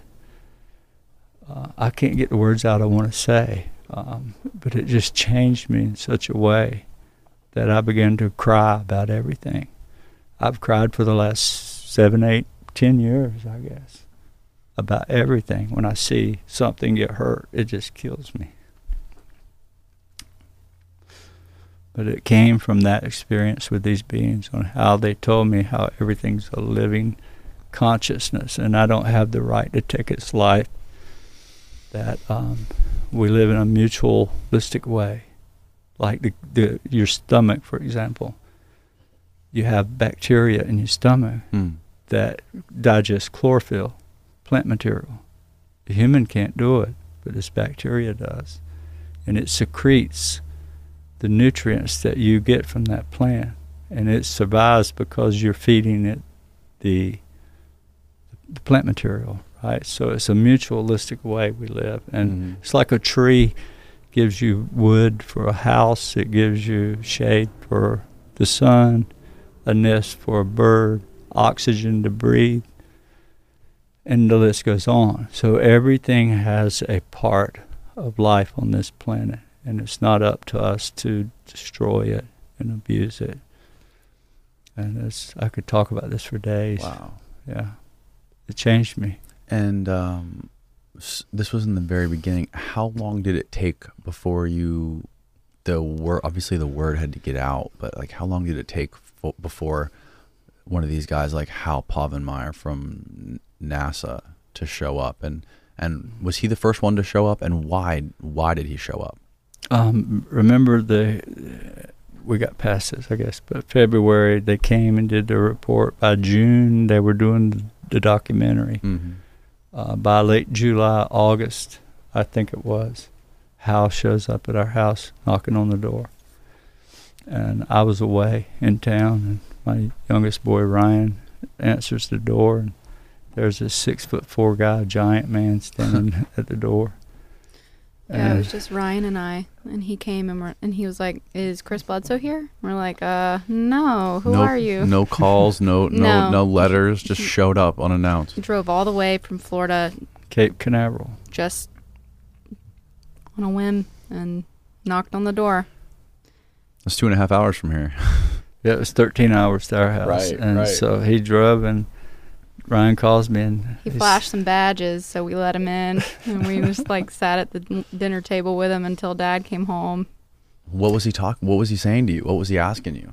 I don't remember everything. I was pretty young, but he was just. I mean, mom came, so we were talking, and she was just asking him questions, and Ryan was probably taking the lead. I don't remember.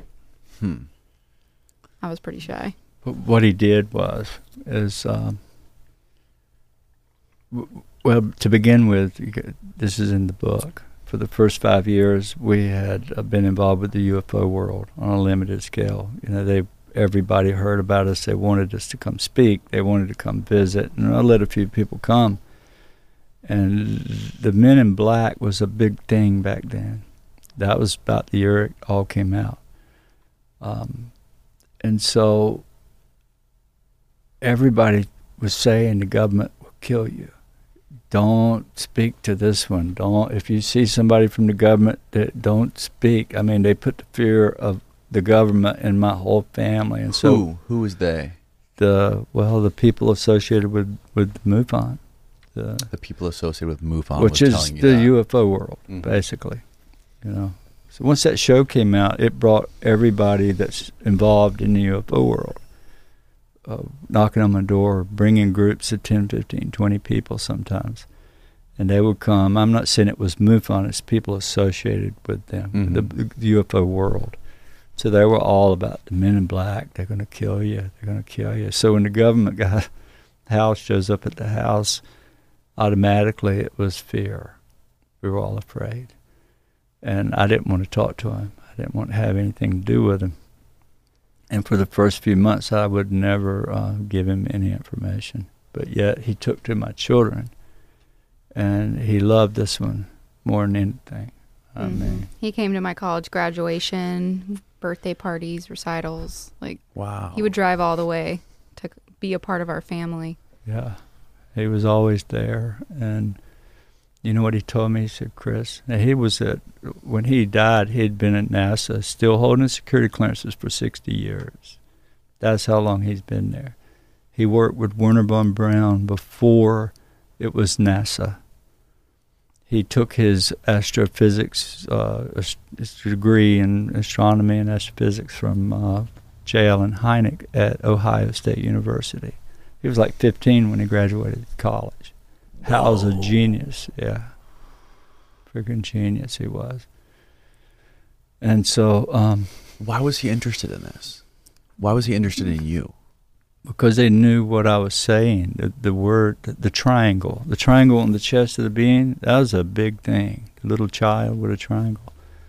The lady uh, was 2012. That it, that happened later, but that even brought more people. But it was they known they knew the phenomenon was real. They've known it. Don't listen to them on TV. I mean, they say we don't know, we don't have anything. Yes, they do. They all know. Was this personal for him, or was This, this is this, was- business. this was part of a, a, a Na- NASA sent him? This wasn't just him like a side hobby. Well, n- no, I wouldn't say NASA sent him because he would always tell us not to say that Oh, okay. because he wasn't supposed to He be was very selective with what he would say. Yeah, What kind of questions was he asking you? everything you can imagine. he would ask each member of the family the same questions separately to see if they would line up. And he did this for years and years. And one day decided mm-hmm. he couldn't debunk it and Okay. just decided he loved us. And that's when we started, you know, gaining like a friendly relationship with him and he like integrated into our family. yeah, That was after years of him trying to debunk us pretty much, So he was coming there to cross-examine you guys to find holes in your story to Yep. see if basically. If he was was sent. He told us he was sent to debunk this story. That's what he told us. He worked with J. Allen Hynek. He was the debunker, and we heard many stories how he would find a hole. This person, uh, you know, son of a sheriff, fake something. He caught him. That's what he did, and um, but he also would come and stay days while we weren't there. Didn't know he was in town. He would be at the newspaper. He'd be on every house on the street where this phenomenon first appeared to us in 2007. He investigated every house within a mile or two of that place. And that's who found the eight other witnesses that testified to him on his when he was getting the information that they had seen something that night. And so that's what he did. When he real, finally realized it was he couldn't blow a hole in the story that too many knew it was real um, then he became a part of the family and he began to see the phenomenon with me. We sat out in the back and watched it come over. But we loved him. Hal was a, a great guy for our friends uh, for my family my children we just loved the guy and he was coming to our house Thanksgiving of 2020, wasn't it? 2019. 2019, he was coming.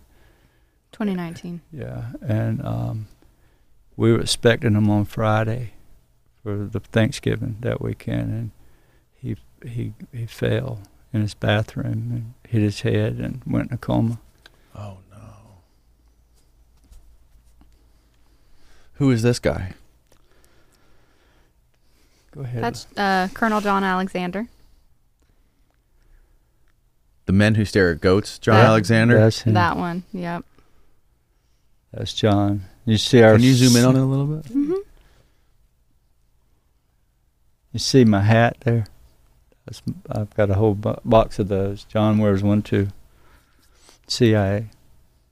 So, okay, explain this story. How, how did you meet John Alexander, and, and what was your relationship with him?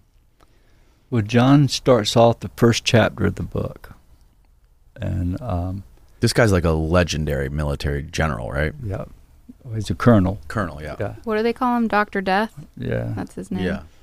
He was an assassin in the military. And he's Isn't his PhD in like death? uh, yeah, near death s- studies from Harvard, I think. He Is got he still that. alive? Mhm. Yeah, yeah. I talked to him this week. Wow. Yeah. We we stay in I contact. I mean, we love John. John was at my house not long ago. In fact, we're going to spend that. oh wow. That's Joe McMoneagle, CIA spy number one. remote viewer number one. That's Double O one. 001. That's Yeah. him. Joe McMoneagle. He's a legend. That's at the Monroe Institute, by the way, Yeah. which we uh, we love to be. How were you introduced to him, and what was his interest in you? John, um, it was 2015, I think. This lady by the name of Pam Nance. Uh, she's a, a research scientist for the government, and her home base is uh, Wake Forest University. So Pam calls me. Uh, I was introduced to her by somebody, uh, and then I've called her back. Long story short, she says, "Chris, um, I'm researching the paranormal. Me and my assistant Ashley. She said we're researching the paranormal, and I just got to tell you, she said I've been on Pilot Mountain in North Carolina. She lived from Winston Salem. Works at Wake Forest right there in Winston Salem, right? So she said I was on Pilot Mountain or Mount Pilot, like the Andy Griffith show, Mount Mhm. Pilot, right?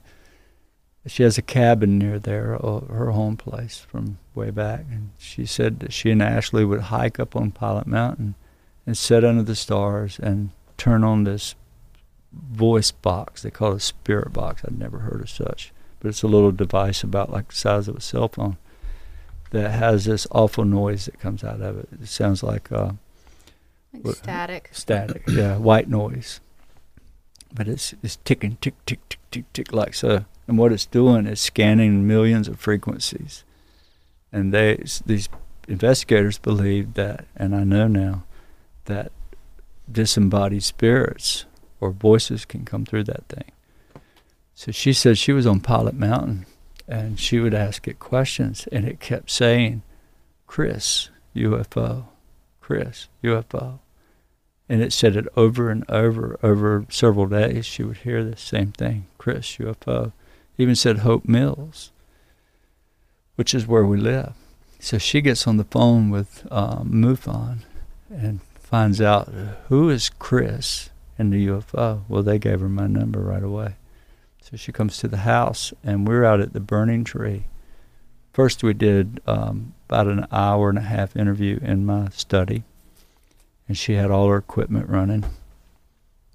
And then we went, uh, and, and not to get ahead of myself, but while they did the hour and a half study inside, they got like 60 or 70 voice communications, audible, that was recorded on a recorder, just coming out of thin air.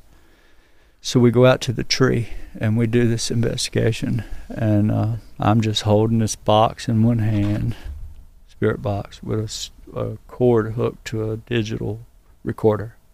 So this is recording what this is saying, and you can hear this thing.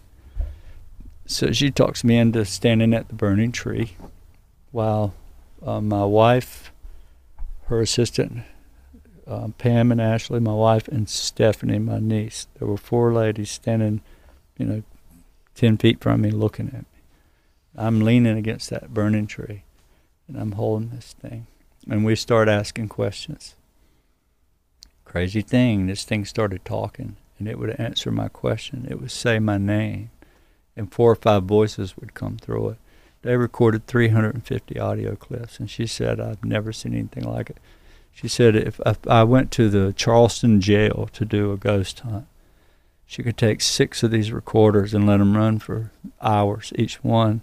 And they might get one voice out of you know 40 hours of recording where we got over 350 recorded clips. But one thing it said it said chris the pope is in danger. Help him.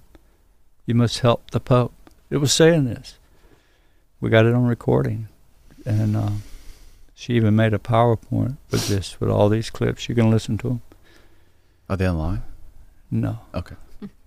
i've got them Okay. But um, with all this happening, um, I knew that the Pope was going to Philadelphia. He was already had been into Washington and was making his trip to New York City, and he was going to go to Philadelphia. was this Pope Francis? I think it was Francis, right? Mhm.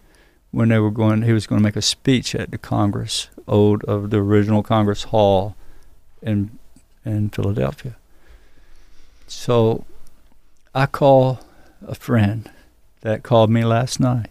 The guy you asked me about who it was that called. I, Yeah. I said, I called this guy. I said, Hey, Larry, you won't believe this. I said, uh, this thing, this lady has, and I'm, I'm talking to him right after all this investigation. I said, this thing keeps saying that the Pope's in trouble. He's coming to Philadelphia. He said, you must help him. It was saying this, not, you can hear it. You must help him. So immediately, my friend says, "Well, maybe you should come to to Philadelphia and uh, let's see what we can do about it." So a couple three days later, I'm in Philadelphia, and when I walk in his house, there stands John Alexander.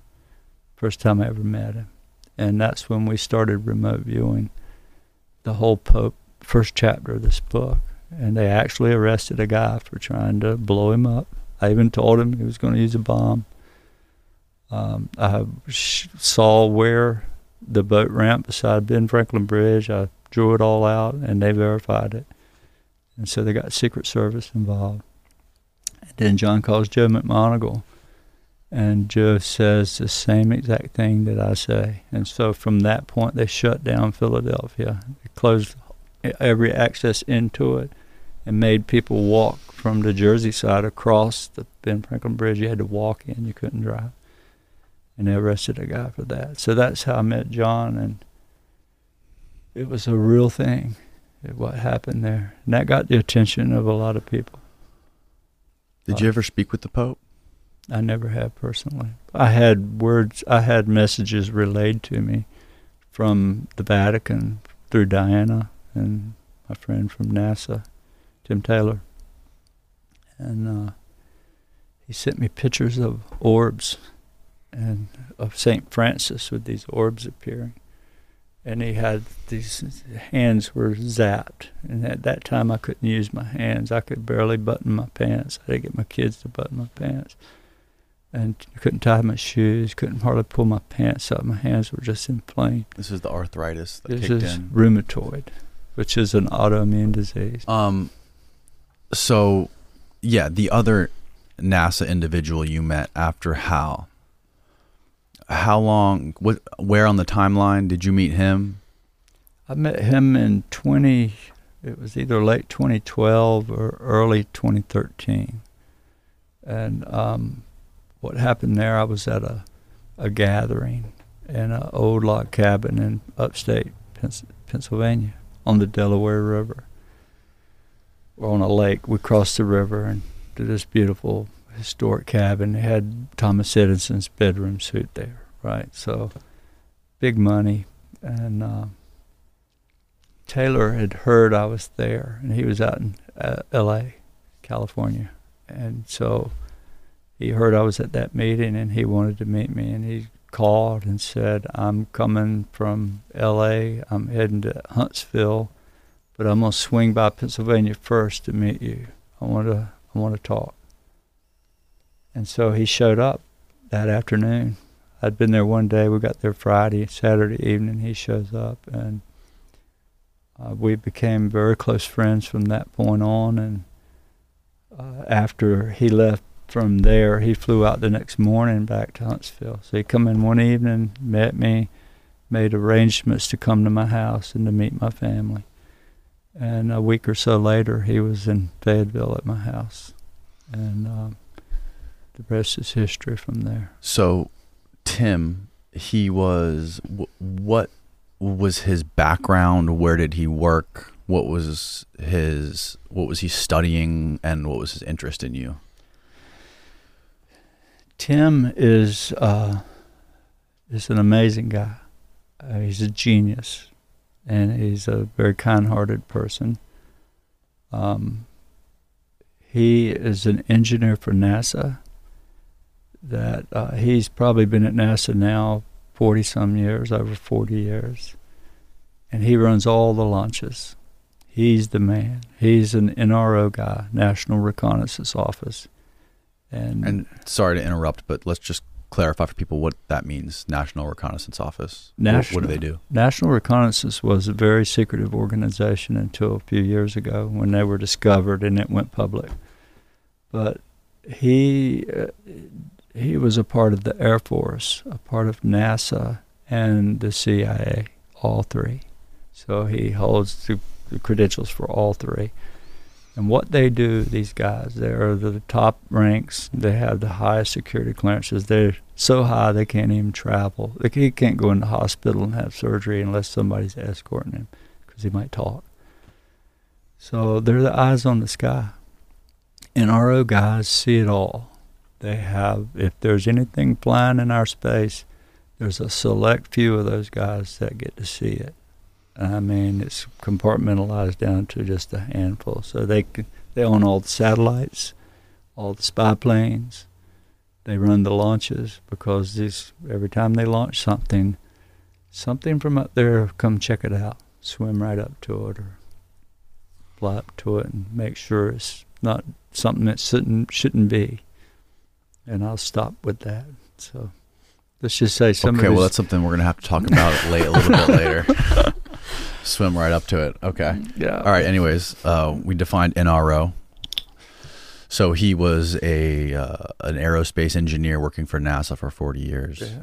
and um, Well, 40 years now, probably. He was there 30 years when I met him. mm, and what did he say to you? What what kind of things was he was he asking you when he when you guys first met? Um, he was the kindest person, understanding, somebody I liked. He never doubted me. One of the worst things to do with this subject, and everybody feels it. You're, you know, if the, a, a new person on the block is so afraid to tell anybody because of the way you're going to be perceived. You're Mhm. crazy, right? Right. He was never like that. He was, uh, and, and what really was the difference, and I'm sitting here with a, a lead scientist from NASA, the one of the top guys from NASA. He runs the launches. He is He runs the launches. he runs them all. This guy, he's in charge. He's the dragon. He has a dragon tattoo on his arm. His console is called Dragon Console. I had the number to his Dragon console. yeah, he's, his console is named the Dragon, which is his space in mission control, where he stands and runs the launch. He's the Dragon. Oh wow. Yeah, and so to have that kind of person questioning me about what they look like, not "Are you sure you saw this?" Not "I don't believe you." It was none of that. It was what what did they look like? Describe them to me. Were they this way? Were they that way? Did they walk this way? They knew. They knew all this stuff. And so for right away, I found somebody that um, that I appreciated, that could help me understand. And he he felt so sorry for Chris Jr. That his mission was to meet him. He wanted to meet Junior. He came and he spent a lot of time with him. Changed his life because Junior had the worst problem being 17 years old with people telling him he's a liar. Mm. You know, that's the Right. worst thing you can do. Grandmas and grandpas even saying, I don't believe you. Uh, you know, were you on drugs or something? And it wasn't the case. And so this guy comes and he knew it was real. And he went right straight to my house and he met everybody, briefed us with an official briefing on a laptop with our name, our eyes only, the Bledsoe family. He tested each one of us with metamaterial and to see if we'd have a reaction to it. And uh, he he counseled Junior for a long time and changed his life because now he had some pride. He had somebody to believe him. And if NASA people would do that, then that's a really big deal. So that's how that. He briefed you. Specifically, what do you mean by that? You can tell him. Well, you can see in this photo, it was the day of my homecoming uh, game. I had I was running for homecoming, and so we were all called into my brother's room one by one. To watch this briefing video. He had this PowerPoint that said for the Bledsoe eyes only, and it had different photos and things that he would explain to us that I probably am not going to say or share. Mm-hmm. And then he would hand us all a piece of metal, and we would, you know, hold another piece and see if there was any sort of reaction. And he would test us all privately and separately so we wouldn't know what was happening. So he could get more of like a, I don't know, like a, a real reaction. So we didn't like pretend or something. And we all felt something. But when dad held the, the material, even though we all felt like electricity, he was like seizing from it because his experiences had been so intense. Um, The photos he was showing you, or the stuff that he was showing you, was it like trying to cross-reference things that you guys had seen with things that he had documented, or Yeah, some. Some of it was Area 51, which I can't say nothing about. But um, uh, he would show us things and then ask questions. Why do you think that's like that? Why do you think that door is nine foot tall? And I won't say no more there, but let's just say, um, because it was official briefing, I, I probably shouldn't go very deep and why that. do you think it's so classified? Look, it's always been the most classified subject, higher than the atomic bomb, and it's been that way forever. Do you think it's a good thing that it's so secret? Well, I think it's it's the cat's out of the bag now, and they can't hold on to the secret. They're going to try it because they have no choice. So there's nobody at NASA qualified to walk up in front of the television and say this is this and that because it takes an act of Congress to change their whole mechanics before they can do that. So the, these organizations can't tell it, and they're not going to. Congress is up there wanting them to, trying to demand them, but their protocol says no. So it takes a whole lot of politics to, to maneuver around to get the Air Force to ever open up about anything. It's its own entity, basically. And for technology and for um, state security, national security, that's why the government's not open about it. Uh, they don't want to talk about it because it's, it's technology involved with this stuff is incredible, and they're not about to give it away to just anybody. So, explain what happened again when he handed you this piece of material. Well, he handed me. I was the last person in the room, so imagine my five, my wife and four children, and Jenny. I wasn't in the room when you held it, but go ahead. But most everybody was Yeah. in there. They were sitting on a bed or on a Ryan had a couch in his room. But um, when I walked in the room, everybody was watching me and quiet. They couldn't say a word. And up on top of the dresser, and, you know, the dresser is tall, not the not the Nightstand. not the nightstand, but the dresser. He had the laptop set up there, I'm looking up at it. And he goes through the whole briefing Mm. watching his PowerPoint and asking questions. And then he goes over to the chair and picks up a backpack, reaches in it, and he pulls out this little piece of metal. It's about a half inch square, size of a postage stamp, thin. I mean, thin. And he put it in my hand, and it just looked like a square of gray metal. He said, What do you think of that? I said, Looks like aluminum. I don't know. I didn't know what it was. So he reaches in his backpack and he pulls out another piece and he puts it in his hand. And it's like aluminum foil. It looked like aluminum foil. You could crinkle it up, but it wouldn't crinkle. It would stay wavy, but it wouldn't crease. So I messed with it and it just sat there. But the minute he put it in that hand, As thin as aluminum foil. yeah. This one was thicker. It was a piece of metal. This was aluminum foil. And he described this as the insulation. He said, This is the insulation. Like I already knew what he was talking about, right? But when he put that in his hand, it made a connection through my body to this hand. And my arms began to thump like that. And suddenly my eyes just started to black out. And he reached in my hand and took it out. And I got my vision good. And he said, he was this close to my face. He said, Why you? I said, Do what? What just happened? He said, Why you?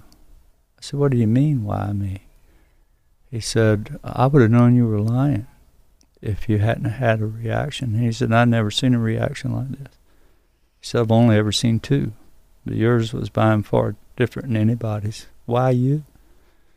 I never understood what he meant by why you, but he said it three or four times. And from that point on, we become friends and done some traveling together. And uh, I ended up with him. Um, Where is this? it's at Cape Canaveral. That building right there, that door, is is very famous at NASA.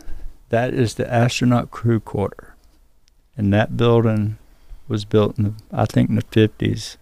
So when they or sixties when they put the first rocket into space, when an astronaut rides that rocket, they can't. They have to be in quarantine for like six weeks, I think, so they don't get a cold and the doctors. So they have a crew quarters that have bedrooms in there, and a conference room and bathrooms and a doctor's office. And when they go in there, they live for weeks with their wife and children, and the same house den mother that arranges food. And so there's a lot more pictures of inside that place. But he told me that, in fact, when uh, when we walked in the front door of it, the den mother come up and said, "How? Who are you?" I said, "I'm his friend." He said, "How'd he get in here?" Who'd you point to? Your who's friend? Tim. Oh. It was me and Tim walked in there, and she said, "Who are you?" I said, "I'm his friend." She said, "Well, you know, there's only 300 people ever been in this building, and that's only one U.S. president, no Congress, nobody, just 300 since its existence. That's including all the astronauts and the family members." In other words, she was asking why I was going into a place with such security. And I couldn't answer it.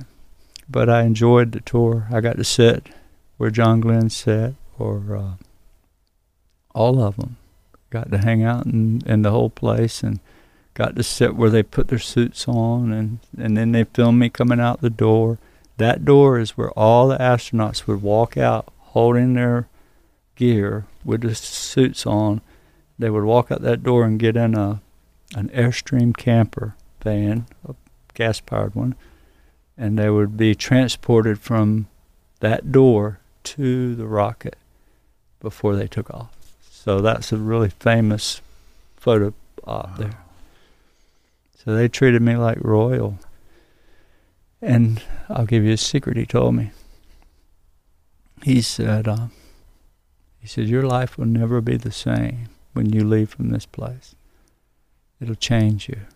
I said, What do you mean by that? He said, Well, every time these astronauts went to space, something come back with them. And it's here. It's still here. Something comes back with them. Yeah. It's, it's invisible, but it becomes visible every now and then. They see orbs all over the place there. Sure do. Near the at the launch site, they see orbs. I have What- pictures of them. What comes back with them? I don't know. I know it, it, it, it heightened everything happening with me. Experience with the phenomenon grew greater. Understanding of it grew. It's the spirit. It's, it's there's a lot of misunderstanding about these orbs and aliens. They um, maybe it's technology, maybe, but to me it's more like a spirit. They're like spirits, like ghosts, but they can come full physical. Did he ever clarify what he meant by why you? Nope, he never did. He's a secretive guy. I mean, he's he's like a ghost. Tim is. That's why Diana wrote his book. Wrote her book. She didn't put his name in there. Was, Oh yeah, he was Tyler D. Yeah. in uh, American Cosmic. Yeah. But you know that's that was then. Now the subject is. He probably don't like me talking about him, but that's okay. It's part of my life, and I'm sorry. You're a good friend of mine, Tim. He never so he never clarified anything about like them trying to learn more about it and like them being interested and like why were they interested or why did they make themselves so visible to you and not other people Yeah, we went over that a lot, you know. and and, and you said there was two other people that experienced the same thing you experienced with the metals He didn't tell me who. He just said I've seen two other uh, in my life. I'd seen two other reactions, but nothing like yours. I remember something from your book. I don't remember in what what it was in reference to, but I remember there were you mentioned a conversation that you had with him when you were at Cape Canaveral, and he said something like they weren't interested in anyone else. Like they're we know about them, Oh, but they don't. know- they're not interested. They don't care about us. Right. Okay. So when he first came, remember we were afraid of government people. We were still had Hal there, and I was still petrified about this guy. So I asked him. Remember, we were afraid of the government. So I was being tight-lipped, and I said, "Why are you here? You know, thank you for helping my children. Thank you for helping Junior. But why are you here? Why do you need me? Why does the government need me because I was still worried about the government, right? Everybody's talking that they're going to kill you. People have died, and I heard all this, but that hadn't been my feeling. Everybody I'd met had been really nice people. He said, because we see them. He said, we see them, but they don't nothing to do with us, zero. And we want to study them. We want to know more, and we would like to study you.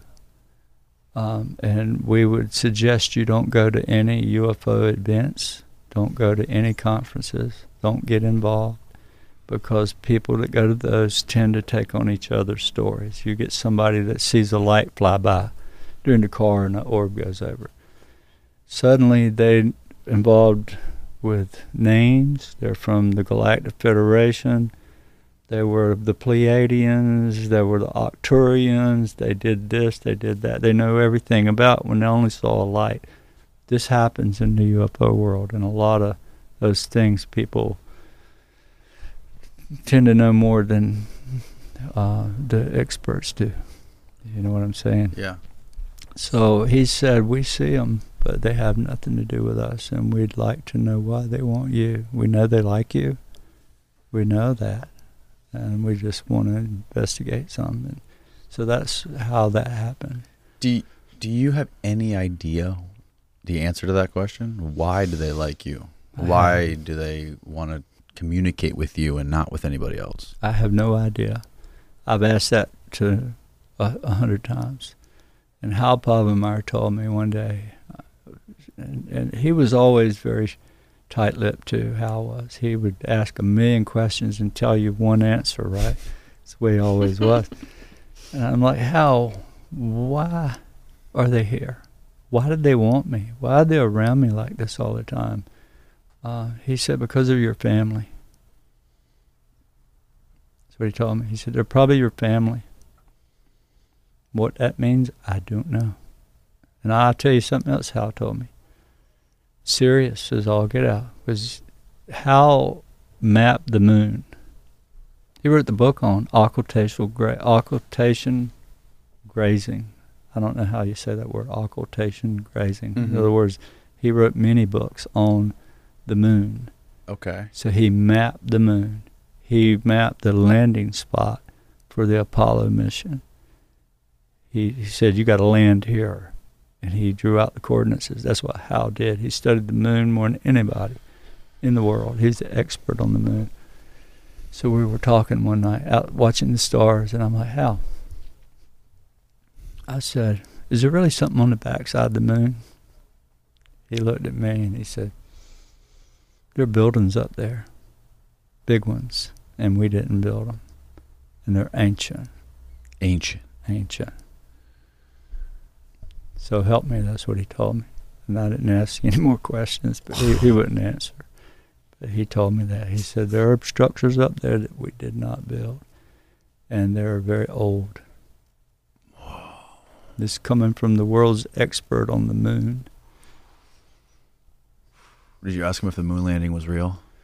I never did. I never did, but he says it was. Yeah. So I believed him. Wow. Wow.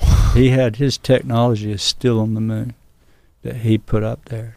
Uh, something for lasers to shoot off of, and there's stuff up there, scientific equipment Right. that he was responsible for putting up there. Didn't he say the buildings look like mushrooms? Some of them, I thought that was really weird. some very. Ancient buildings that look like mushrooms on the dark side of the Yeah, moon. that's what he said.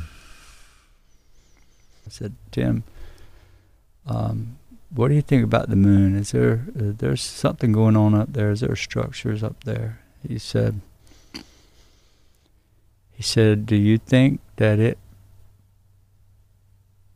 landed by chance in the perfect spot where it eclipses the sun and it doesn't ever change its face to the earth. It stays locked in a position. He said none of that was by accident. He wouldn't elaborate anymore. He said, but there's something going on up there. I can't say, but it's not by accident. I knew the moon was a spaceship. Damn it. So, Wow. yeah, s- that's what he told me. So, what is it? How is it all? I don't know. We're at the beginning of studying this thing. And uh, what is it we're dealing with? Who is it? How? Uh, all I can tell you is how it reacts to me. And um, Wow. dem- demonstrate that part. So, okay. Getting back to what he told you about music and keeping music in your head. Right. When why did he tell you to do that? because uh, along about 2015, I think, 2014 or 2015, somewhere in there, I get a call from a lady. I showed you a picture today of Chris Jr. walking in a field with Mhm. Tim Yes. and a lady by the name of Chase Kloetzke. Yes. Chase is uh, very well known in the UFO world. Chase Kluk- Kloetzke? I have her photo here. I can. Yeah, Chase and her husband Pete. Pete worked with the U.S. Navy in the intel, right? So just so just so happened, Ch- Pete's uh, Tim's at my house, and so the day that we were tested with metal, The bottom one. There you go. there they are. That guy on the right is Navy, U.S. Naval Sub Commander, Naval Intelligence, and Tim is Right. National Reconnaissance Office, NASA. Chase. Uh, Yvonne, my wife, and of course Emily. And this was the tenth grade, right? Uh, eleventh grade. 11th He told them if they wanted to visit, they had to come to my game. so they all came and watched me. So, um, yeah.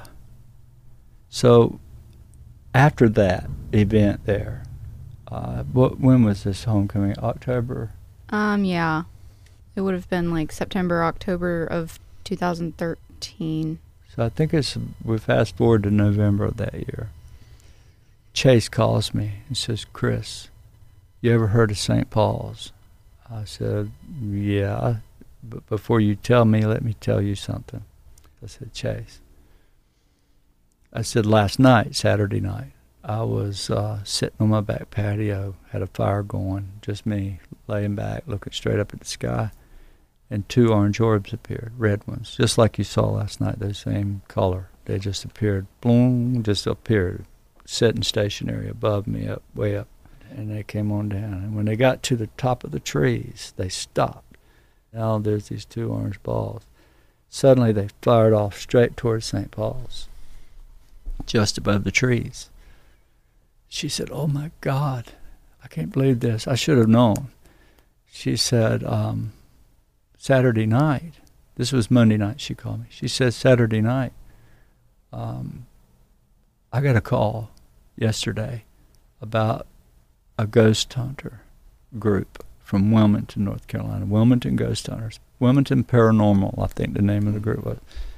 They were in St. Paul's at an old plantation house investigating ghosts.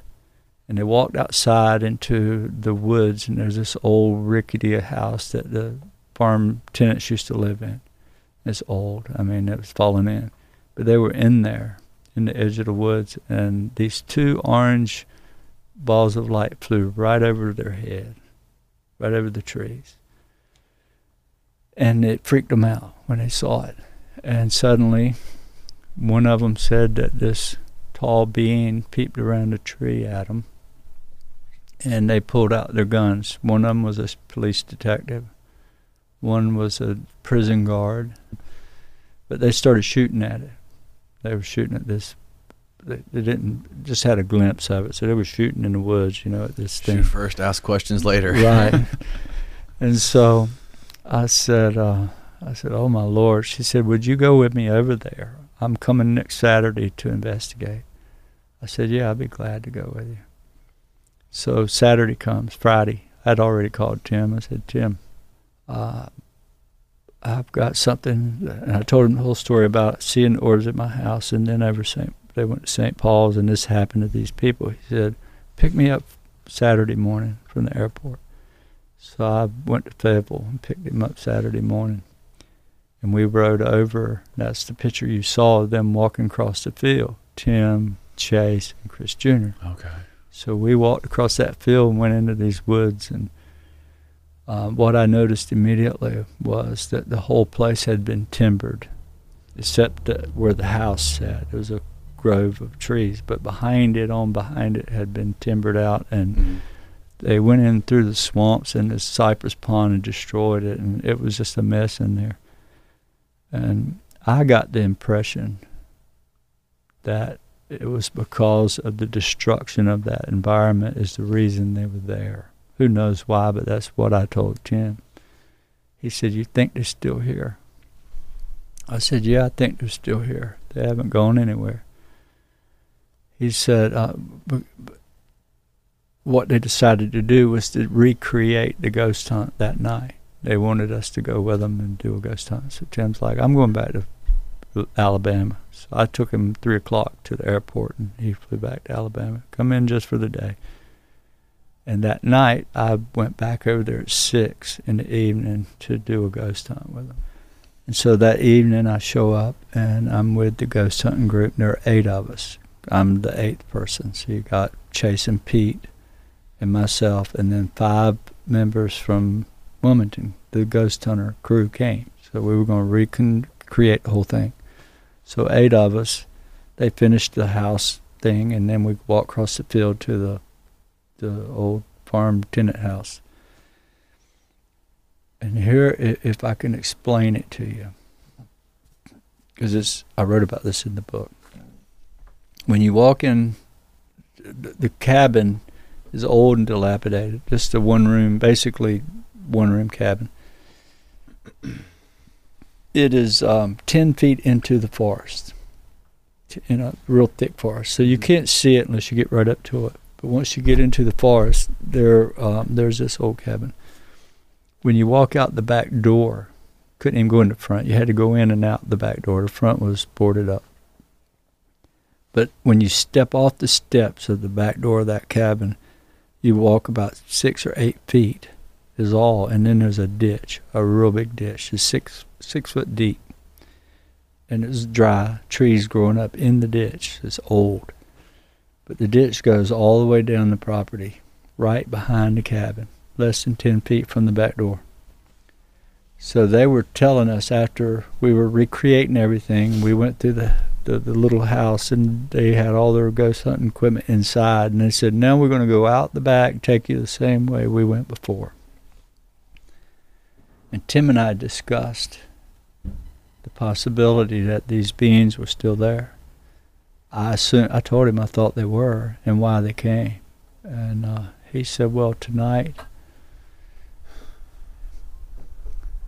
to get in a little more depth um, he explained to me that the uh, that these beings can hear your thoughts and they can stay hidden from you by knowing what you're thinking.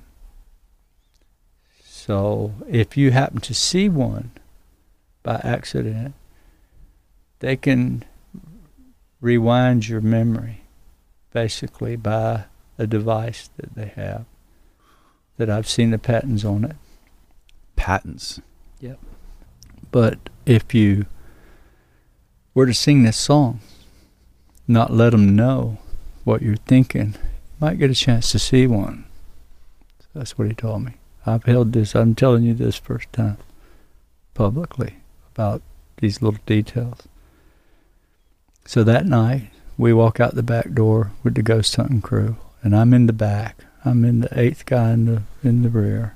Chase is in front of me, so she's seven, I'm eight. But Pete, he he navigates under the world with submarines, right? He he's got a compass on his arm, and so Pete's got us in tow, and we got to go out of the back of that cabin and walk across the hundred yards is all of woods. That's really thick in that spot. The rest of the forest to the right and left has been timber, but we got to walk through that clump of trees to get to a power line. One of these big high tension power lines. You could see for a mile either direction, right? So it runs parallel with the, the cabin field. It's only 100 yards. You walk through. It takes 15 minutes to walk that section from the back of the cabin to the power line. It's important I say that. Because when we started through the woods, everything was fine. We were all perfect. Talking, carrying on, excited.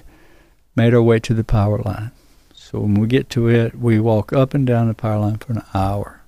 And we were testing all these equipment they had, these ghost hunters, just recreating the whole thing. So when it was time to go back to the cabin, we had to go straight east, 15 minutes, and we would end up at the cabin. We went right back to the spot we went come out at, right? Where we exited onto the power line. We started back in right there. Pete's in tow with his watch, navigating. So I'm behind them. I'm singing my song, singing, singing, singing. And I noticed everybody got Out loud or in your head? in my head. I noticed everybody got nervous, kind of weirded out. And they're, you know, I saw what looked like they were drawing their guns again, getting ready to. And what I've learned about this that they can put fear in you. These beings can control what you think. So they can make you afraid, make you go a different direction if they don't want you here, right? They can put fear into you. I'm just repeating what I was told. We're starting in 15 minutes across. Pete's leading the way. I saw him get nervous, and that's when I started singing. Suddenly, I saw this green orb, looked like eyes, peep around the tree. I tapped Chase on the back and pointed at it. She saw it immediately with me. Next thing I know, Pete is right at the ditch. So when we walked through that ditch, nobody else saw this, just Chase and I saw it, right? She remembers it. But when we crossed that ditch, we had 10 feet to walk. I mean, you could see it was from here to that wall. It's the cabin, right? But when we got to the ditch and we walked in that ditch, when we come out the other side of the ditch, we stepped back out on the power line. And that freaked everyone out. It freaked Pete out. He's like, "What just happened?" He's a he's a submarine commander, navigates under the ocean. It blew him away what had just happened. I knew what had happened. So you basically stepped out exactly where you started? Yep. Yep, we pulled it east heading for 15 minutes. We got to the ditch. We walked in the ditch and out onto the power line. And there's no ditch on the power line side. So what happened? They couldn't figure it out. But I saw the being. And I knew right then we were missing time. What they did is they wiped our mind on the trip across. So I didn't tell them that. Um, because when, once we got to the cabin again, we went back across, went in the ditch, and come back out the cabin. So we made two trips across that power line, from the power line to that building. So Monday comes along, Chase calls me, Chris, you'll never believe this. I said, Yeah, I will, uh, Chase. We lost 15 minutes, didn't we? She said, No, we lost 12 minutes. And they recorded it. They had helmet cams on. They had all these stopwatches and they know that we lost 12 minutes of time with that group of people that night. And Tim was there. Tim was there that day. Oh, the day. That was the night after he left. Yeah. and they'll tell the story. The same group of people. Chase tells it. She tells about missing time with me. That's not the only group that's done that. This happened with several. Okay, so fast forward to when you were going through the security doors at Cape Canaveral at NASA. Right. There was a black a black glass building that you go that you pass It was like a hut, like a guard shack, a guard shack. right beside this fence. You know, you got mission control and a fence around it. Mhm. You got fences within fences. But Right. when you get to the main building where the launch is going off, Right. they had razor wire and a barbed wire fence, Mm-hmm. um, about 10 foot high all the way around that thing, with guards standing there with machine guns. And to go through that gate, you got to walk by this guard shack. And it's about 8 by 8 black. The middle's black and the windows are black. You can't see in it at all. But it was like, it was like when you walk by that building, they can read your thoughts. Never told me who they or what they or how they. He just said they can read your thoughts, so just sing a song. And uh, that's where I first heard about it.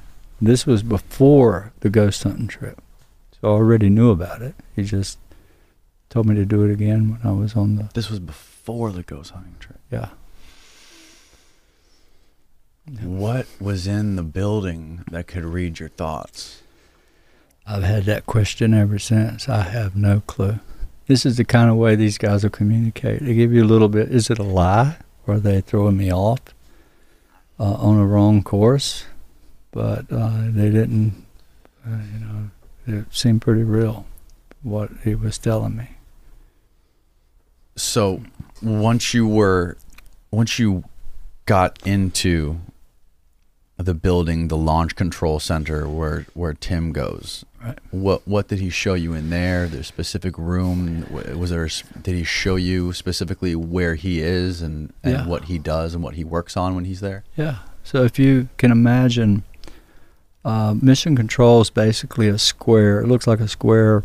It looks like um, one of those construction site trailers you would bring on a job, but bigger. And It's square.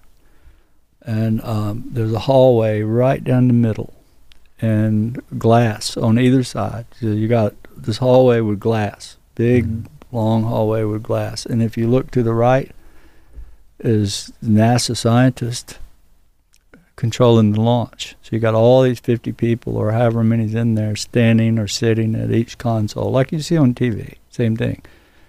On the left side is an exact duplicate of the right, but the left side's all Air Force. So the Air Force is involved big time with NASA. That's part of the NRO thing, I think. Right. So there, all these cadets, all these young soldiers are there learning to to control launches. And I got to meet the general there. She came out in the hallway and spoke to me. And I was even told how to address her before I got to meet her, and uh, which I did, and that was pretty cool. But there's a room that's a closed off room. Only Tim goes into. How big is the room? I don't. I didn't get to go Oh, into it, okay. but I saw it where it was, and he explained to me that was his office. And in that office, once the launch goes off, he has to stand in his control. When that rocket leaves and everything looks good, he goes into that room, and it's for his eyes only, and the other go- guys in the NRO that are involved in other ways. In other words, when that rocket leaves the ground they have ground-based cameras that looks like giant binoculars that you sit in and they can swivel and film this rocket right but Mhm. once it gets up so high it, it gets gaseous and they can't see the detail Mm. and they want to know every angle of that thing they want to see every bit they can see in case something goes wrong they know how to fix it right? And um, it's how they found that o-ring that leaked and caused the explosion with the shuttle remember when it blew up? They could see Challenger. yeah they could see the the uh, fuel coming out where the o-ring was stretched. But when that rocket gets to 50,000 feet they have um, what's called a WB 57, which is a really big, it's like an old U 2 spy plane, um, huge wings, and it just hovers up there about 50,000 feet. A group of guys, NRO, and they intercept the rocket. So when it's going up and starts going over, that rock, that WB 57 is right behind it, filming it. Because the ground based cameras don't have clear now, this airplane has it. When it gets on up there about 100,000 feet, they have, uh, you could see the picture of the 104 Starfighter. That's it right there. That thing can fly right on up to about 100,000 feet following that rocket. That can. And they chase it, keeping a film on it, a camera on it the whole time. And the rocket's going so fast, it'll outrun it right, and it loses sight. And then comes the satellite cameras, pick it up. And when Tim goes into that door, his eyes are on every stage of that camera as it's going up. And so he sees if anything from somewhere else up gets nosy and goes up and takes a look, or even shoots it down, because it's happened before. It's got they've gotten shot down. I've seen one. you saw one get shot down? I saw the video. Sure did. Is this one that we all know about? Some people do. You won't find it. It's been scrubbed, but And what was it shot down by? the video I saw was um you see I get a little nervous here. It was a rocket. This thing was going fifteen thousand miles an hour and when it arcs over, you know, they don't go straight up. They go up a ways and then they go over and they fly out gradually, climbing up as they go around the world. They don't leave it. What I saw was when this rocket left over the Pacific coast, I think it was launched out of Vandenberg. And when it went up out of, started over, all of a sudden this little flying saucer appears, flies right up to it, intercepts it as it's going 15,000 miles an hour, flies around it, and a little white laser beam comes out and shoots it from every side. As it's going around it at 15,000 miles an hour, Suddenly, the whole rocket malfunctions, doesn't blow up, just quits and tumbles out to the sea. I saw that. What was on this rocket? That's what I asked him. I- He said, Why do you think they did that? I said, Do you have weapons on there? And he wouldn't answer that. He said, Well, it might have been a mock warhead, but it wasn't live. Unmanned? Yeah. So I saw it with my own eye. So that rocket, that one out of Vandenberg is known. It's known. There's people that have seen it before. I think I've heard vague, Yep. vague stories told about that before. Yep. It's real. I've seen it. Did you ever have you ever uh, heard or spoke to Gary about uh, this the research he's been doing on and the brain scans he's been doing with people that have experienced the phenomenon where he's noticed uh, a certain part of the human brain I think it's the caudate putamen or the in the basal ganglia that is uh, it's extremely dense with neurons. It's different. Yeah. Yeah. I'm surprised he spoke about that because that's been kind of secret for a long time. Mm. That, um, yeah. Well, you know, they study my brain. They're going to start studying hers this year. Emily's. Oh, really? You Yeah. allowed to talk about that? Well, I can't say no more, but we're just going to say, yeah. Yeah. So so what do they do? What, what's going on here in this photo? That I write about in the last chapter of the book. That's uh, that's at the Monroe Institute. That whole deal was um, created basically around me. That whole week we were there, Yeah. um, they wanted to get me up there and see if we could film the phenomenon. Mm. It's never been done, right? Nobody's never walked out and had it come and, and they film it like that. So if they get a video, it's by accident. But we were going to do it intentionally. And so they invited Emily and I, and uh, uh, some other people, friends of ours that um, that came, and the rest of the group was while they were dining or having fun. I'm in the lab being wired up, right?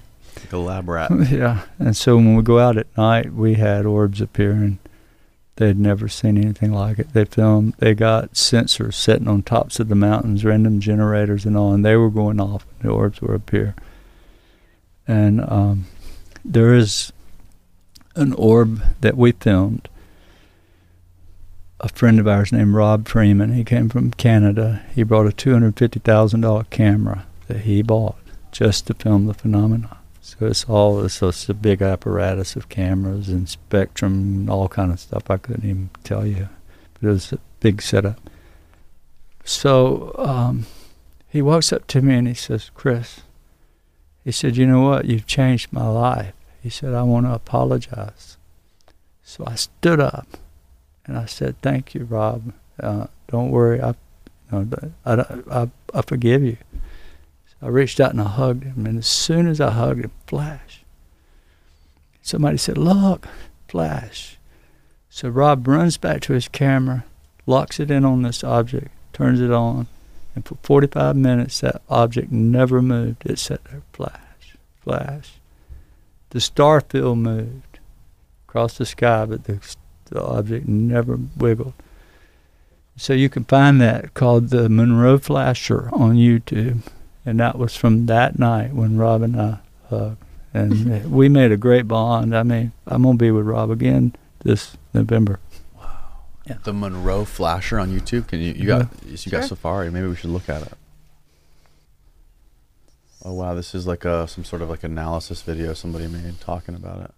Okay, now these are so this is that two hundred and fifty thousand dollar camera that this Yeah. guy brought out here. Yep. See if it flashes. There it is. You see it in one spot. You can enlarge the screen. You can see it better. Mm. It varied in intensity to how bright it flashed. See it? Wow, it's so tiny. Well, it was way up there, but- Right. But, it got bigger and brighter at times. A lot brighter. About the same distance as the one we saw last night. No, these No? further up. Further. This is way up there. But the thing is, the there was 45 minutes of it, and there's parts of that is a whole lot brighter and bigger. Mm. But MUFON Canada, uh, which is where he's from, certified it true and on. So, but that was the story there. That what we were doing was filming with scientists, government scientists, a whole lot of them, uh, using sensors and all to record this for the first time. Now, were they using some of the same technology that Andy was using during the filming of that show, where they were kind of tracking it against the FAA and against satellites to make sure it wasn't planes or satellites? I didn't see one of those. They may have had it because they had sensors on the mountains and so on. and, Right. Uh, but yeah, Can you play that video from last night? It's on there. It's in there. It's uh, there's like I think there's three videos, but there's Which two of them Is that it are. in here? ve- yeah, it's in there. it's the 50 Oh no, never mind. Steven has them. Okay. Steven, I do. Steven's got them. He'll get them queued up. So yeah, so we sat out there for maybe 30 minutes before before we saw anything, and then all of a sudden these things started appearing on the horizon, and there was a couple a couple things that happened over our head, looked like shooting stars. Yeah, that's that's the orbs a lot of times because they'll they'll go straight up. Let's see if we got audio going on here. All right, here we go. What's cool is this uh, this there's the surf. You can see Yeah. Oh, it's uh the contrast is like crazy. It's like darkened on the screen. yeah, you can see the horizon. Okay, there you go. So so the planes were far above this. This was very very low on the horizon, and you can see the planes that are there was airplanes above it. Uh, find the one that's the longest one, the 50 second one. That one has it a two in it. There are two orbs in that. Right, one, right. right. and the first one's right on the water. In fact, I don't doubt that it didn't come from the water. Hmm. As you know, what's weird is you just had asked me about that right before it, Right. about the water. What Yeah. do I think about the water? And then we get one right on top of the water. So that thing was right above the horizon, and it was getting really bright, and then getting going invisible, going dim. Yep. And airplanes don't do that. Nope. Nope. And And you could, we could, t- we know that because there was literally airplanes coming in Yeah. for landing that would turn on their their bright headlights for Right. their landing approach or whatever it's called. In that 50 second video, you can actually see planes all around it flying Right. up above it. There's one there, top right. You see that little flash? Yep, That's yep. your airplane. That one was flashing. Yeah, let me see if I can get the the, the, the older one, the, the, the, the bigger one Yeah. working because that doesn't make sense why it wouldn't. So, what what is the connection? Do you think you talk a lot about in your book this sort of which which it got me wrapped up in this Edward this Ed Cayce thing um, with the healing power. What is the connection with this ability to heal? How real is that? And and and was Tim involved in any of that with some of the stuff that he was doing with the medical research and the medical patents? Well, yeah, in a way. Um, how that came about was in 2013, Easter again. One year later, remember 2012 on Easter, I had the lady experience, right? Mhm. She came and told me about the Red Star or the Star of Regulus, and um, um, granted me the ability to record this stuff. She Right. did it. It came straight from her. 2012. Well, 2013, she comes back. This time, she takes me. These beings take me somehow I'm transported from my home up through the top of my house. I saw the rafters. I went and was pulled up into a ball of light. Next thing I know, we're um, touching down from this orb and walk out of it into this desert environment. Looked like Utah. I've been obsessed for five years with Utah. More than that. They know Mhm. my kids know this. Okay, so here's the video. You got it pulled up, Steve. Yeah, it, it doesn't play on the computer, but it does play on Dropbox. So here, Okay, here cool. we go. Okay, so you see a is that a that's a plane on That's the an top left. airplane, two planes. Now There's- that thing comes right out of the water. Yeah, right up out of the ocean. Those are planes around it. Now it's going to disappear, but if you'll look to the right of it here in a second, there's a second one right close to it that appears. There it comes. Now it's going to That appear. goes down, disappears, and then that one. Yeah, What? That like it gets real bright. Yeah, those are your orbs. And see these planes right above it? They can Mhm. see that. That's why they're so elusive. Uh, I mean, we there's three planes, four planes in the picture, and then you Mhm. got this one orb. And then it I think it goes out again, right? Yep. Yeah. It just disappeared. I don't know how you can explain that away with logic. You can't. You can't. And if you maybe tonight we go out sky watching again. Yeah. Maybe I'm just hoping something comes much closer, like real close. well, we were we were right on Indian Rocks Beach in front of a lot of really bright buildings and condos, and there was l- lots of airplanes. So yeah, we were on the main flight path. right, Yeah. right. But um, It's pretty amazing for that to show up with all of that around. yeah, I knew it was a hamper though because all these planes around. Now, what do the like the most hardcore skeptics say about these things? Do they how, do they try? How do they try to explain these things? Well, you know, uh, th- there are hardly no skeptics anymore. I don't really have that issue. Um, the, Okay. um, the main thing I hear now is this demon. You're dealing with demons because they've already accepted the fact that there is something, There's something there. happening. It was like satellites, or at one point someone said swamp gas. Ball Ball- lightning, you know, yeah, all this like crazy Ball stuff. lightning. yeah. Right. But now it's like, oh, there maybe is something happening, but it's evil. yeah, it's got to be evil. It's got to be a demon. There are videos on YouTube you can watch about ball lightning where people show these balls in their house, these light that explode. They show up and they float around and they explode away. But Hmm. in your situations, there was no thunderstorms, there was no lightning. Mm-mm. No, and and this is every day. I mean, Yeah, uh, I I record this stuff every single day. I showed you my psionics app. and There are 2,700 videos in Yeah. less than 24 months. That's a lot. And And- I could have taken twice that because half the time I don't even record. We see we see ten times more than I ever record because a lot of times it's so fast you can't get it on camera. It'll come by you, it'll appear ten feet away and zoom right by your face. Pooh, that quick. Happens with crowds of 20, 30, 70, 70 people. Mm. I've had it appear around and 20 feet away. And it happens at significant moments. So it's like, why would ball lightning respond to specific questions, thoughts, emotions? Right. And and yeah, so uh, this this is a new day. The people now are knowing there's something there, and so the skeptics have mainly gone bye bye. Most of them.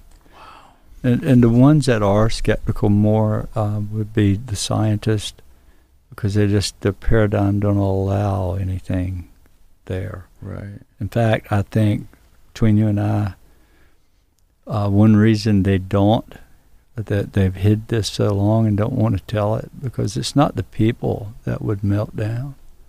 It's not me and you. It's not Alice in the mobile home park down the street or the average person. They would say, oh boy, wonderful, and then tomorrow they're back grocery shopping Yeah. but it's the scientific community, it's the academic world that has spent their life in college and teaching people about evolution and all these far old things that they're still teaching that so far they got to change everything. So half the community that's teaching this would be lost. Where do we go from here?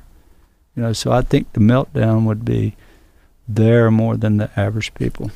Another th- and another thing people say about this is that if this was to become accepted in within humanity, it would destroy all religion.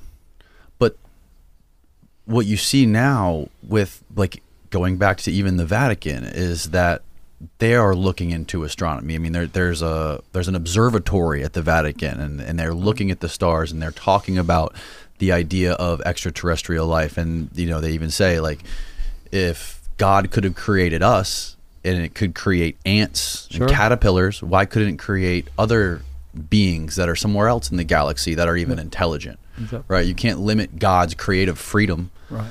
um, and and you know the Vatican is kind of becoming you know the religion it it is not counterintuitive it is not counter to the idea of extraterrestrial life or another sort of multi-dimensional life form or being or entity that lives parallel to us. So when you think about that I, I don't necessarily believe that it would have a negative effect on established religions today. I think it will for the the strictest of people. You, know, you got religions that are pure cults that um, you know only we're going to go to heaven. You know these Baptists over there they can't make it, or these these or them. You know they're they're you know you believe like us, or you're going to burn in hell. They don't even rationalize when it comes to this stuff. It's just straight by that book, and they'll be the ones that would have the most to deal with, I think, because they don't have room for any deviation of uh, possibilities other than what that book says. Mm. Example: in our area, North Carolina, in the mountains, um, you have these snake charmers, snake handlers, churches that get together and they pull out rattlesnakes and they're sitting there dancing with rattlesnakes. And about every year two or three of them fall over dead. But they still believe because the book says if you believe in jesus you can drink poison and you won't die. Or you can take up a serpent and he'll bite you and you won't die. But yet they get several a year fall out dead Mm. because of it. But they still go right back and do the same thing and if you brought anything else into their belief spectrum, you're probably going to melt their their brain. Didn't you also say that some like sometimes beings come out of the orbs? Yeah, I have a video of one coming out of an orb. Do we have that? I have it on my phone right here. Um, I don't know how you're going to. I can download is it. this the same video, Dad? This photo? No. That's not it. Now that's a pretty interesting photo, though. If you want to show that, while I find this. Well, I have this one that we showed them yesterday. Oh, is this the one of the person walking through the woods? It is very dark, but Yeah. this person right here you can see is our friend Lori. Yeah. and um, we're uh, I wasn't there, but this was in a wooded area behind our old home, so it's a little shady here, but you can see the light, daylight outside beyond the trees. But this figure here was not anyone in our party. Um, so whenever they looked at the photo later, there was just this fully fledged figure standing in front of Lori, and also this peculiar Mm. flash of light appeared um, right behind her. Right. Turn your airdrop on if you know how there. And, Hey, Tom. I, and I'm gonna send you what you're gonna see here. This video she's getting now. Okay. Is this the video of the thing coming out of the orb? No, she's should be getting it now. Okay. This video, Dad? Yeah, that one. Okay. Now, let me tell you before you start this what you're gonna see. Okay. I write about this in my book. There was um, a lady by the name of Sharon, very close to m- me and this family. Uh, we met her. I met her in a chapter in the book about how the, um, this Bible college tried to set me up, and it backfired on them. The whole audience left with me and left them sitting. Uh, but one of the ladies there was sick, had kidney cancer, and her cancer, her she had one kidney already removed, and her second kidney was uh, already metastasized with cancer, and her chemo wasn't working, so she was looking at death. And I met her on a Saturday night. It's in the book. There's a lot about it. But um, Sunday morning um, or Monday morning, she went in for a scan and it was gone. Her kidney cancer was gone, and um, she was healed from it. So a couple years later, she calls me, and we stayed in touch. But sh- she had cancer had come back in her lungs, and she had stage four lung cancer. And um, she called me, worried. She had to go in for a scan on Monday, this next Monday, and said, "Can I come to your house? Can I come for prayer? I want you to help me." Because word had gotten around about this healing thing, which we bypassed earlier. Oh yeah, we need to go back. Yeah, so she shows up from two hours away on Friday evening with or Saturday evening with her about half a dozen friends. There was about five or six of them in total, all ladies. I had three Native American friends. We were born in I was born in Robeson County, which is uh, where the Tuscaroras are from North Carolina. The tribe is there. So wonderful people. I was raised with them all my life, and three of them actually called me and said, "Can we come by? We want to see the burning tree." I said, "Absolutely, perfect time to come, because I have a lady that's sick, and we can all say a prayer for her." So they show up at my house, and uh, Sharon is standing on my left, and her friend, one of them, standing on my right. We're I'm right between these two ladies, and everybody else is meandering around. There's about eight or ten people there, more and you'll hear the natives standing at the burning tree singing, singing their whatever they're singing. It's a chant. And at 31 seconds in the video, you'll see an orb appear, six foot away, right in front of us, and it's rotating. They're always spinning, and it uh, comes right up to me, five or six foot from me, and then flashes. When they flash like that is when these beings step out of these orbs. So the being comes out of the orb and now the orb is inside the being. So you can see this translucent figure with the orb inside. And so that's how they come. I've seen them many times do this. And it moves to my left, out of screen, right in front of Sharon. And on Monday morning, all her cancer was gone but one tiny little speck. And she's cancer free today. How So- long after again? How long after was it all gone? It was it was gone. All these masses in her lungs were gone, but one tiny little speck. How many was like- days later? The weekend, that Monday. Monday, morning. Yep. Okay. So you'll hear them singing here, and then watch at 31 seconds. Um, it'll flash, but there's you have to stop it and play with it to see this six foot tall, seven foot tall light being that comes out of that orb. And it's, Okay. I'll try my best. Can't hear it.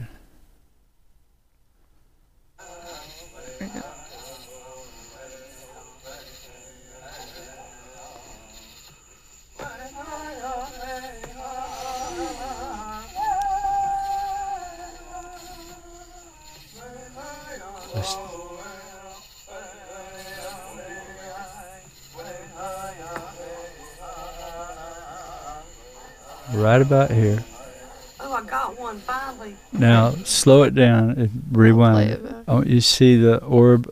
That's the orb. All right. There's the being. During the the flash. Yeah, that don't show it as good on this screen for some reason. Yeah, the screen It's is very not bright very on here, but Yeah, if you could look at that, you could see um, the full-blown being, legs, arms, and all. Really? Yeah.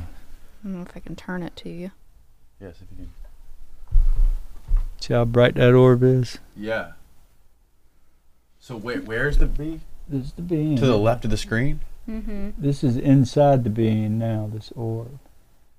Can you go frame by frame? If you hit the side arrows on the keyboard, Let's see. on the on the bottom left of the keyboard itself. Mm-hmm. Yeah, go. Yeah, you can go frame by frame there. Right, go Okay, back so the I'm other back way on it. till it appears. All right, come on back, and you'll see the orb appear and approach us. All right, now right here, the orb appears. I already backed up, so Yeah. I'll back up again to before. and it flashes, and so then we're before now. Okay. This is headed forward. Okay, now we're going forwards. Orb appears. Flash. There's one flash. yeah, It's like one frame. yeah, Mhm. Now it's gonna go away. So go back to that one. That so during that one frame is when you're saying you see the being. yeah, Yes. yeah, but right That there. frame. right there is the being, and now the orb stays inside of the being, and you can see if you look at it on a, a good shot, a good camera, Mhm. or a computer, you can see a translucent figure move, and the orb is with it. Yeah, right there we can only see like a sliver of something. Right. Mm. But you can see the difference on this computer. Right. Yeah, you can. Huh. But that um, that was right. That was in 2014, I think. Remember, I couldn't share anything before 2012. Right. After 2012, I began to share it with everybody. But when 2013 comes along, the lady comes again. And she takes me to some desert place, which I perceive as Utah. I'm pretty sure it is. I've been obsessed with it. And I think she's going to come back. And I'll be able to film her there. That's bizarre. Yeah, it's pretty so crazy. Sh- Sharon, um, what did you make of her being healed of the cancer? Literally two days later. um, that's why she came. That's why she came. uh, Yeah, and that's um, see. Let me say this: in 2013, when the lady came back, and I went about this, take me to Utah. When I saw her, Mm-hmm. she imparted another thing on me that I did, may have had it before, but I didn't realize it until two weeks later. This is how it arose, uh, and this is what got NASA Tim involved with the health thing. Um, Easter 2013, I had the experience with her again. May the 5th, I think, it was just a few days later, less than two weeks later, this investigator from Canada calls me and wants to come by and visit. He's on the way to Miami, and we live right along 95, so it was five minutes off 95 for him. He said, Can I stop? I'm leaving Washington, going to Miami. I said, Sure, stay a night if you want. So he did. And my Labrador, Nellie, was, um, this is Nellie. She was walking along beside us. We went out to the tree and he must have took 20 pictures of the tree and we talked for 15 20 minutes standing there. Nellie was laying on the ground beside me. We get back to the edge of the patio. We walked all the way back. It's about 75 yards out there.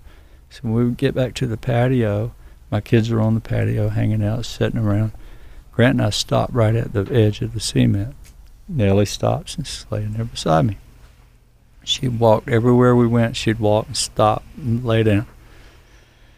So I looked at Grant and I said, Grant, um, kids are here. You want us to help you get your bags? You can go ahead and put them in the house and use the bathroom, whatever. He's like, yeah, why not? So he, he's between me and the house. I'm looking at him at the back door. He turns his back and he starts towards the door.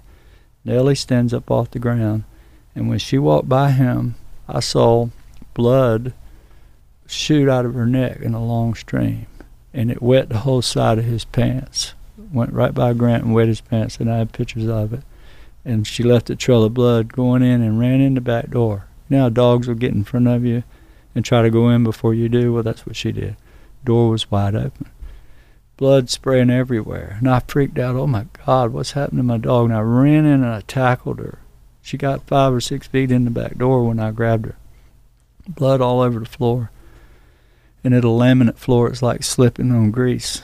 And I picked her up. And it was all I could do to get her up because I was dealing with rheumatoid then, and it was just a struggle. I made it to the patio and I laid her down and I looked at her neck and she had a hole, maybe inch and a half, two inches long, a gash across her vein right there, and blood was just pouring out. So I laid my hand on her neck, and blood's pouring up through my fingers like this, and feel her heart beating. And she won't. She was just kind of squirming, but she won't fighting too hard. And I look up at them, and I realized that she was going to die. I I knew it because there wasn't calling no ambulance. There wasn't no time to get her to the doctor. We lived 20 miles or 20 minutes from anywhere, and um, everybody's freaked out. Grant's sitting there taking pictures. He's recording this whole thing. And I said, What am I going to do? And I looked up at the sky and I said, Lord, what am I going to do? She's going to die right here. And as soon as I said that, I felt this energy come through my hand and I felt her go completely limp. And when I raised my hand, there was no more hole in her neck. Nothing. It was gone. Everybody witnessed it. And it freaked Were you there? I was not there. Okay. No. But all her brothers were there. It were was a there. weird story to come home to, though, Yeah. I will say. But um, there was a lot of witnesses to it. Grant, uh, an, a UFO investigator from Canada, is one of the most famous out there. He's the one that saw it all. He took that picture. I didn't. And there are more pictures of it, of the blood going in the house and all. And um, but we couldn't figure out what happened at all. How did she get the hole in her neck? What did that? Uh, what I, I didn't know who to call, so I called Tim. I said, Tim, the craziest thing just happened today. You won't believe this. That's uh, that's the same dog. It's so pixelated on that screen. Mm-hmm. But anyhow, he he told me. He said, Chris, he said maybe the phenomenon was showing you you have a gift that you need to try to do something with. And so that changed my life that year to um, this was 2014 to uh, where it is today. That's what I do. I've done more um, uh, trying to help people who are sick than I ever reveal or talk about. It's every day of my life. I have people write me, people who are sick, people I go and visit and uh, try to help. And I've seen some miracles happen. Why me? I don't know. What caused it? I don't know. But it is, and it happened. And immediately, Tim's like, "You need to follow this," and that's what got me involved with him, with um, his encouragement to help get me to help others, and working on his project he was working on for stem cells. Wow! And it just led from a two, three weeks later, a month later, I get a call from the guy in that great big house you were wondering about, Mm. and said, "We have a child in Washington that's sick, and he's from a prominent family, and uh, we want you to see if you can help him." I'm like, Lord, I don't know what to do. This is all new to me. I have no clue what has happened. How did this all happen? Why? You know, what, what do I do? He said, Well, you just need to come try. I'm like, Well, it's 4th of July. My family's coming home the weekend, all the kids. We're going to do something. And uh, he's like, what's more important? You know, hanging out and partying or helping some child that is is got to make a wish. He's going to die. He's not going to live past 12, 13 years old.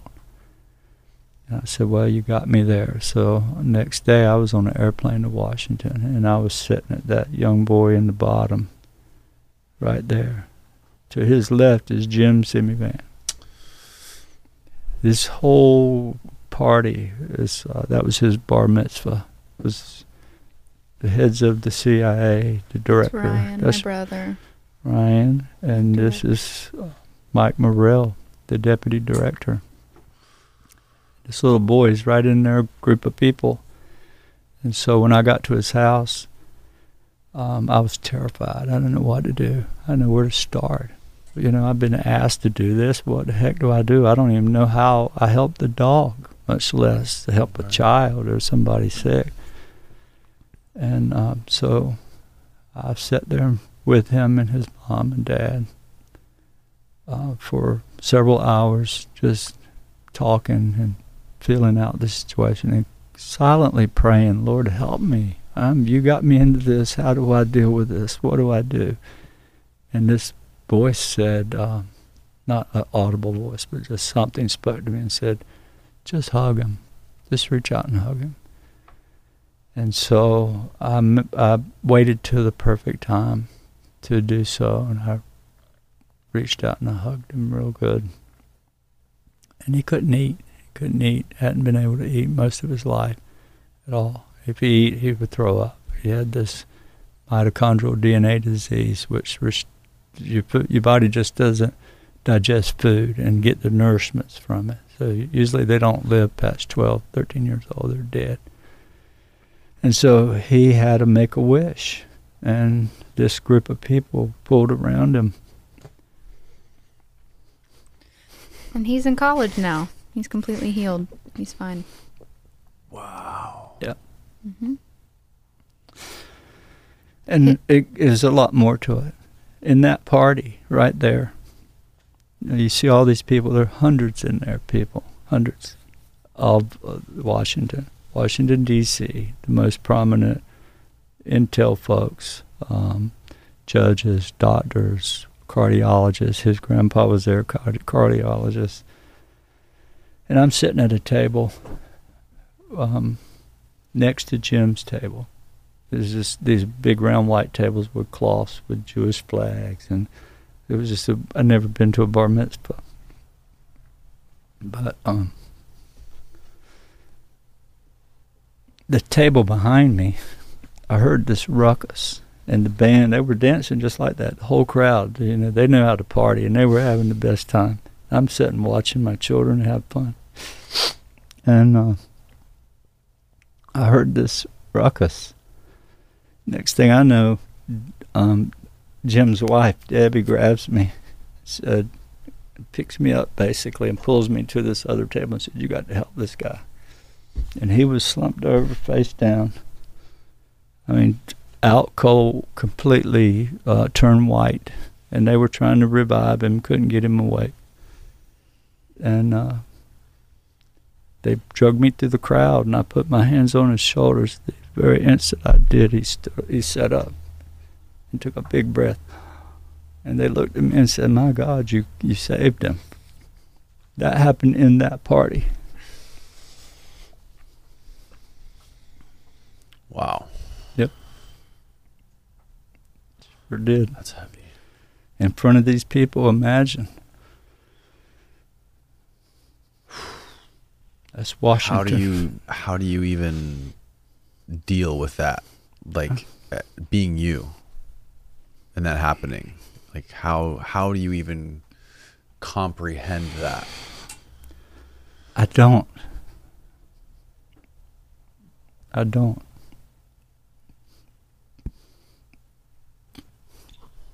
Yeah.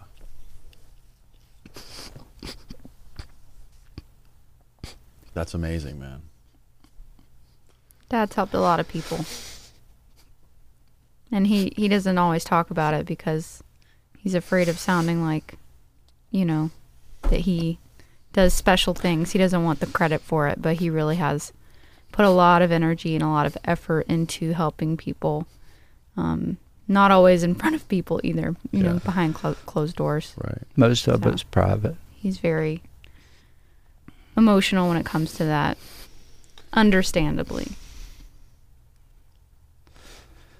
This little boy, he's in his twenties now. He's a junior in college. Wow. Yep.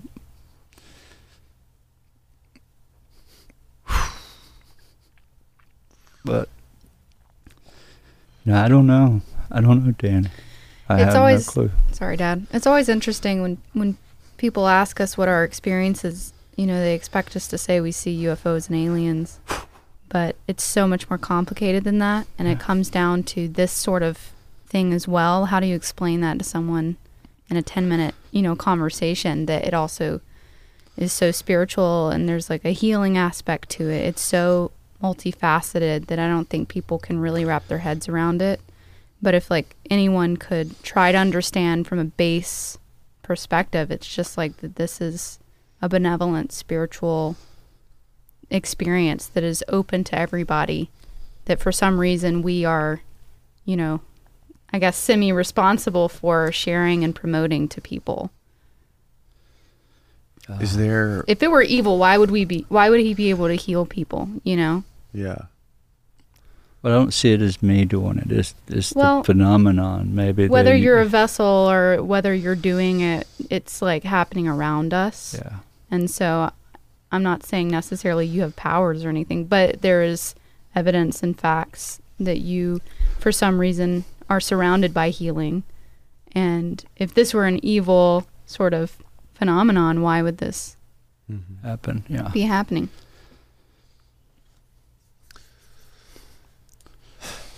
It's it's really hard to comprehend all of this. I It's mean, it's lot. it's so mind blowing. It's, Yeah. it's it's incredible. It's incredible. Um, and there's there I know like we talked about this a little bit last night, but um, there's people who try to gain this or or tap into this phenomenon the same way you do, right? Like I know Tim.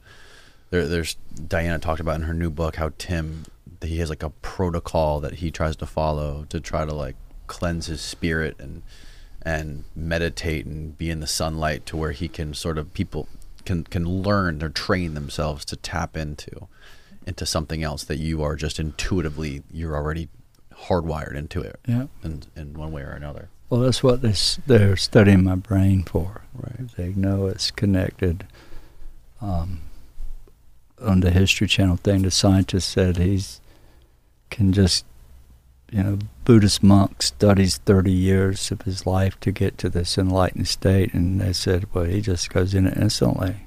Just snap my fingers and I'm there, and I don't understand it. I don't, I don't know that I'm even doing that. I just, I don't, I don't understand. But that's questions I don't know, and Right. I try to stay away from that. I just have the, I have a mission to share this in a, the way it comes, you know. well i can't wait to go out and watch the sky with you guys again tonight i'll tell you that much Yeah. thank you so much for coming on here and sharing the story we just talked about it for like four hours i think yeah. Um, I, I will link your book, UFO of God, below for people to check it out. I highly recommend it. One of the most gripping books I've ever read. It's phenomenal. Appreciate Um, that. thank you for writing it. And uh, thanks again. Is there anything else that I should any anything else I should tell people about to get a hold of you guys or find you guys online?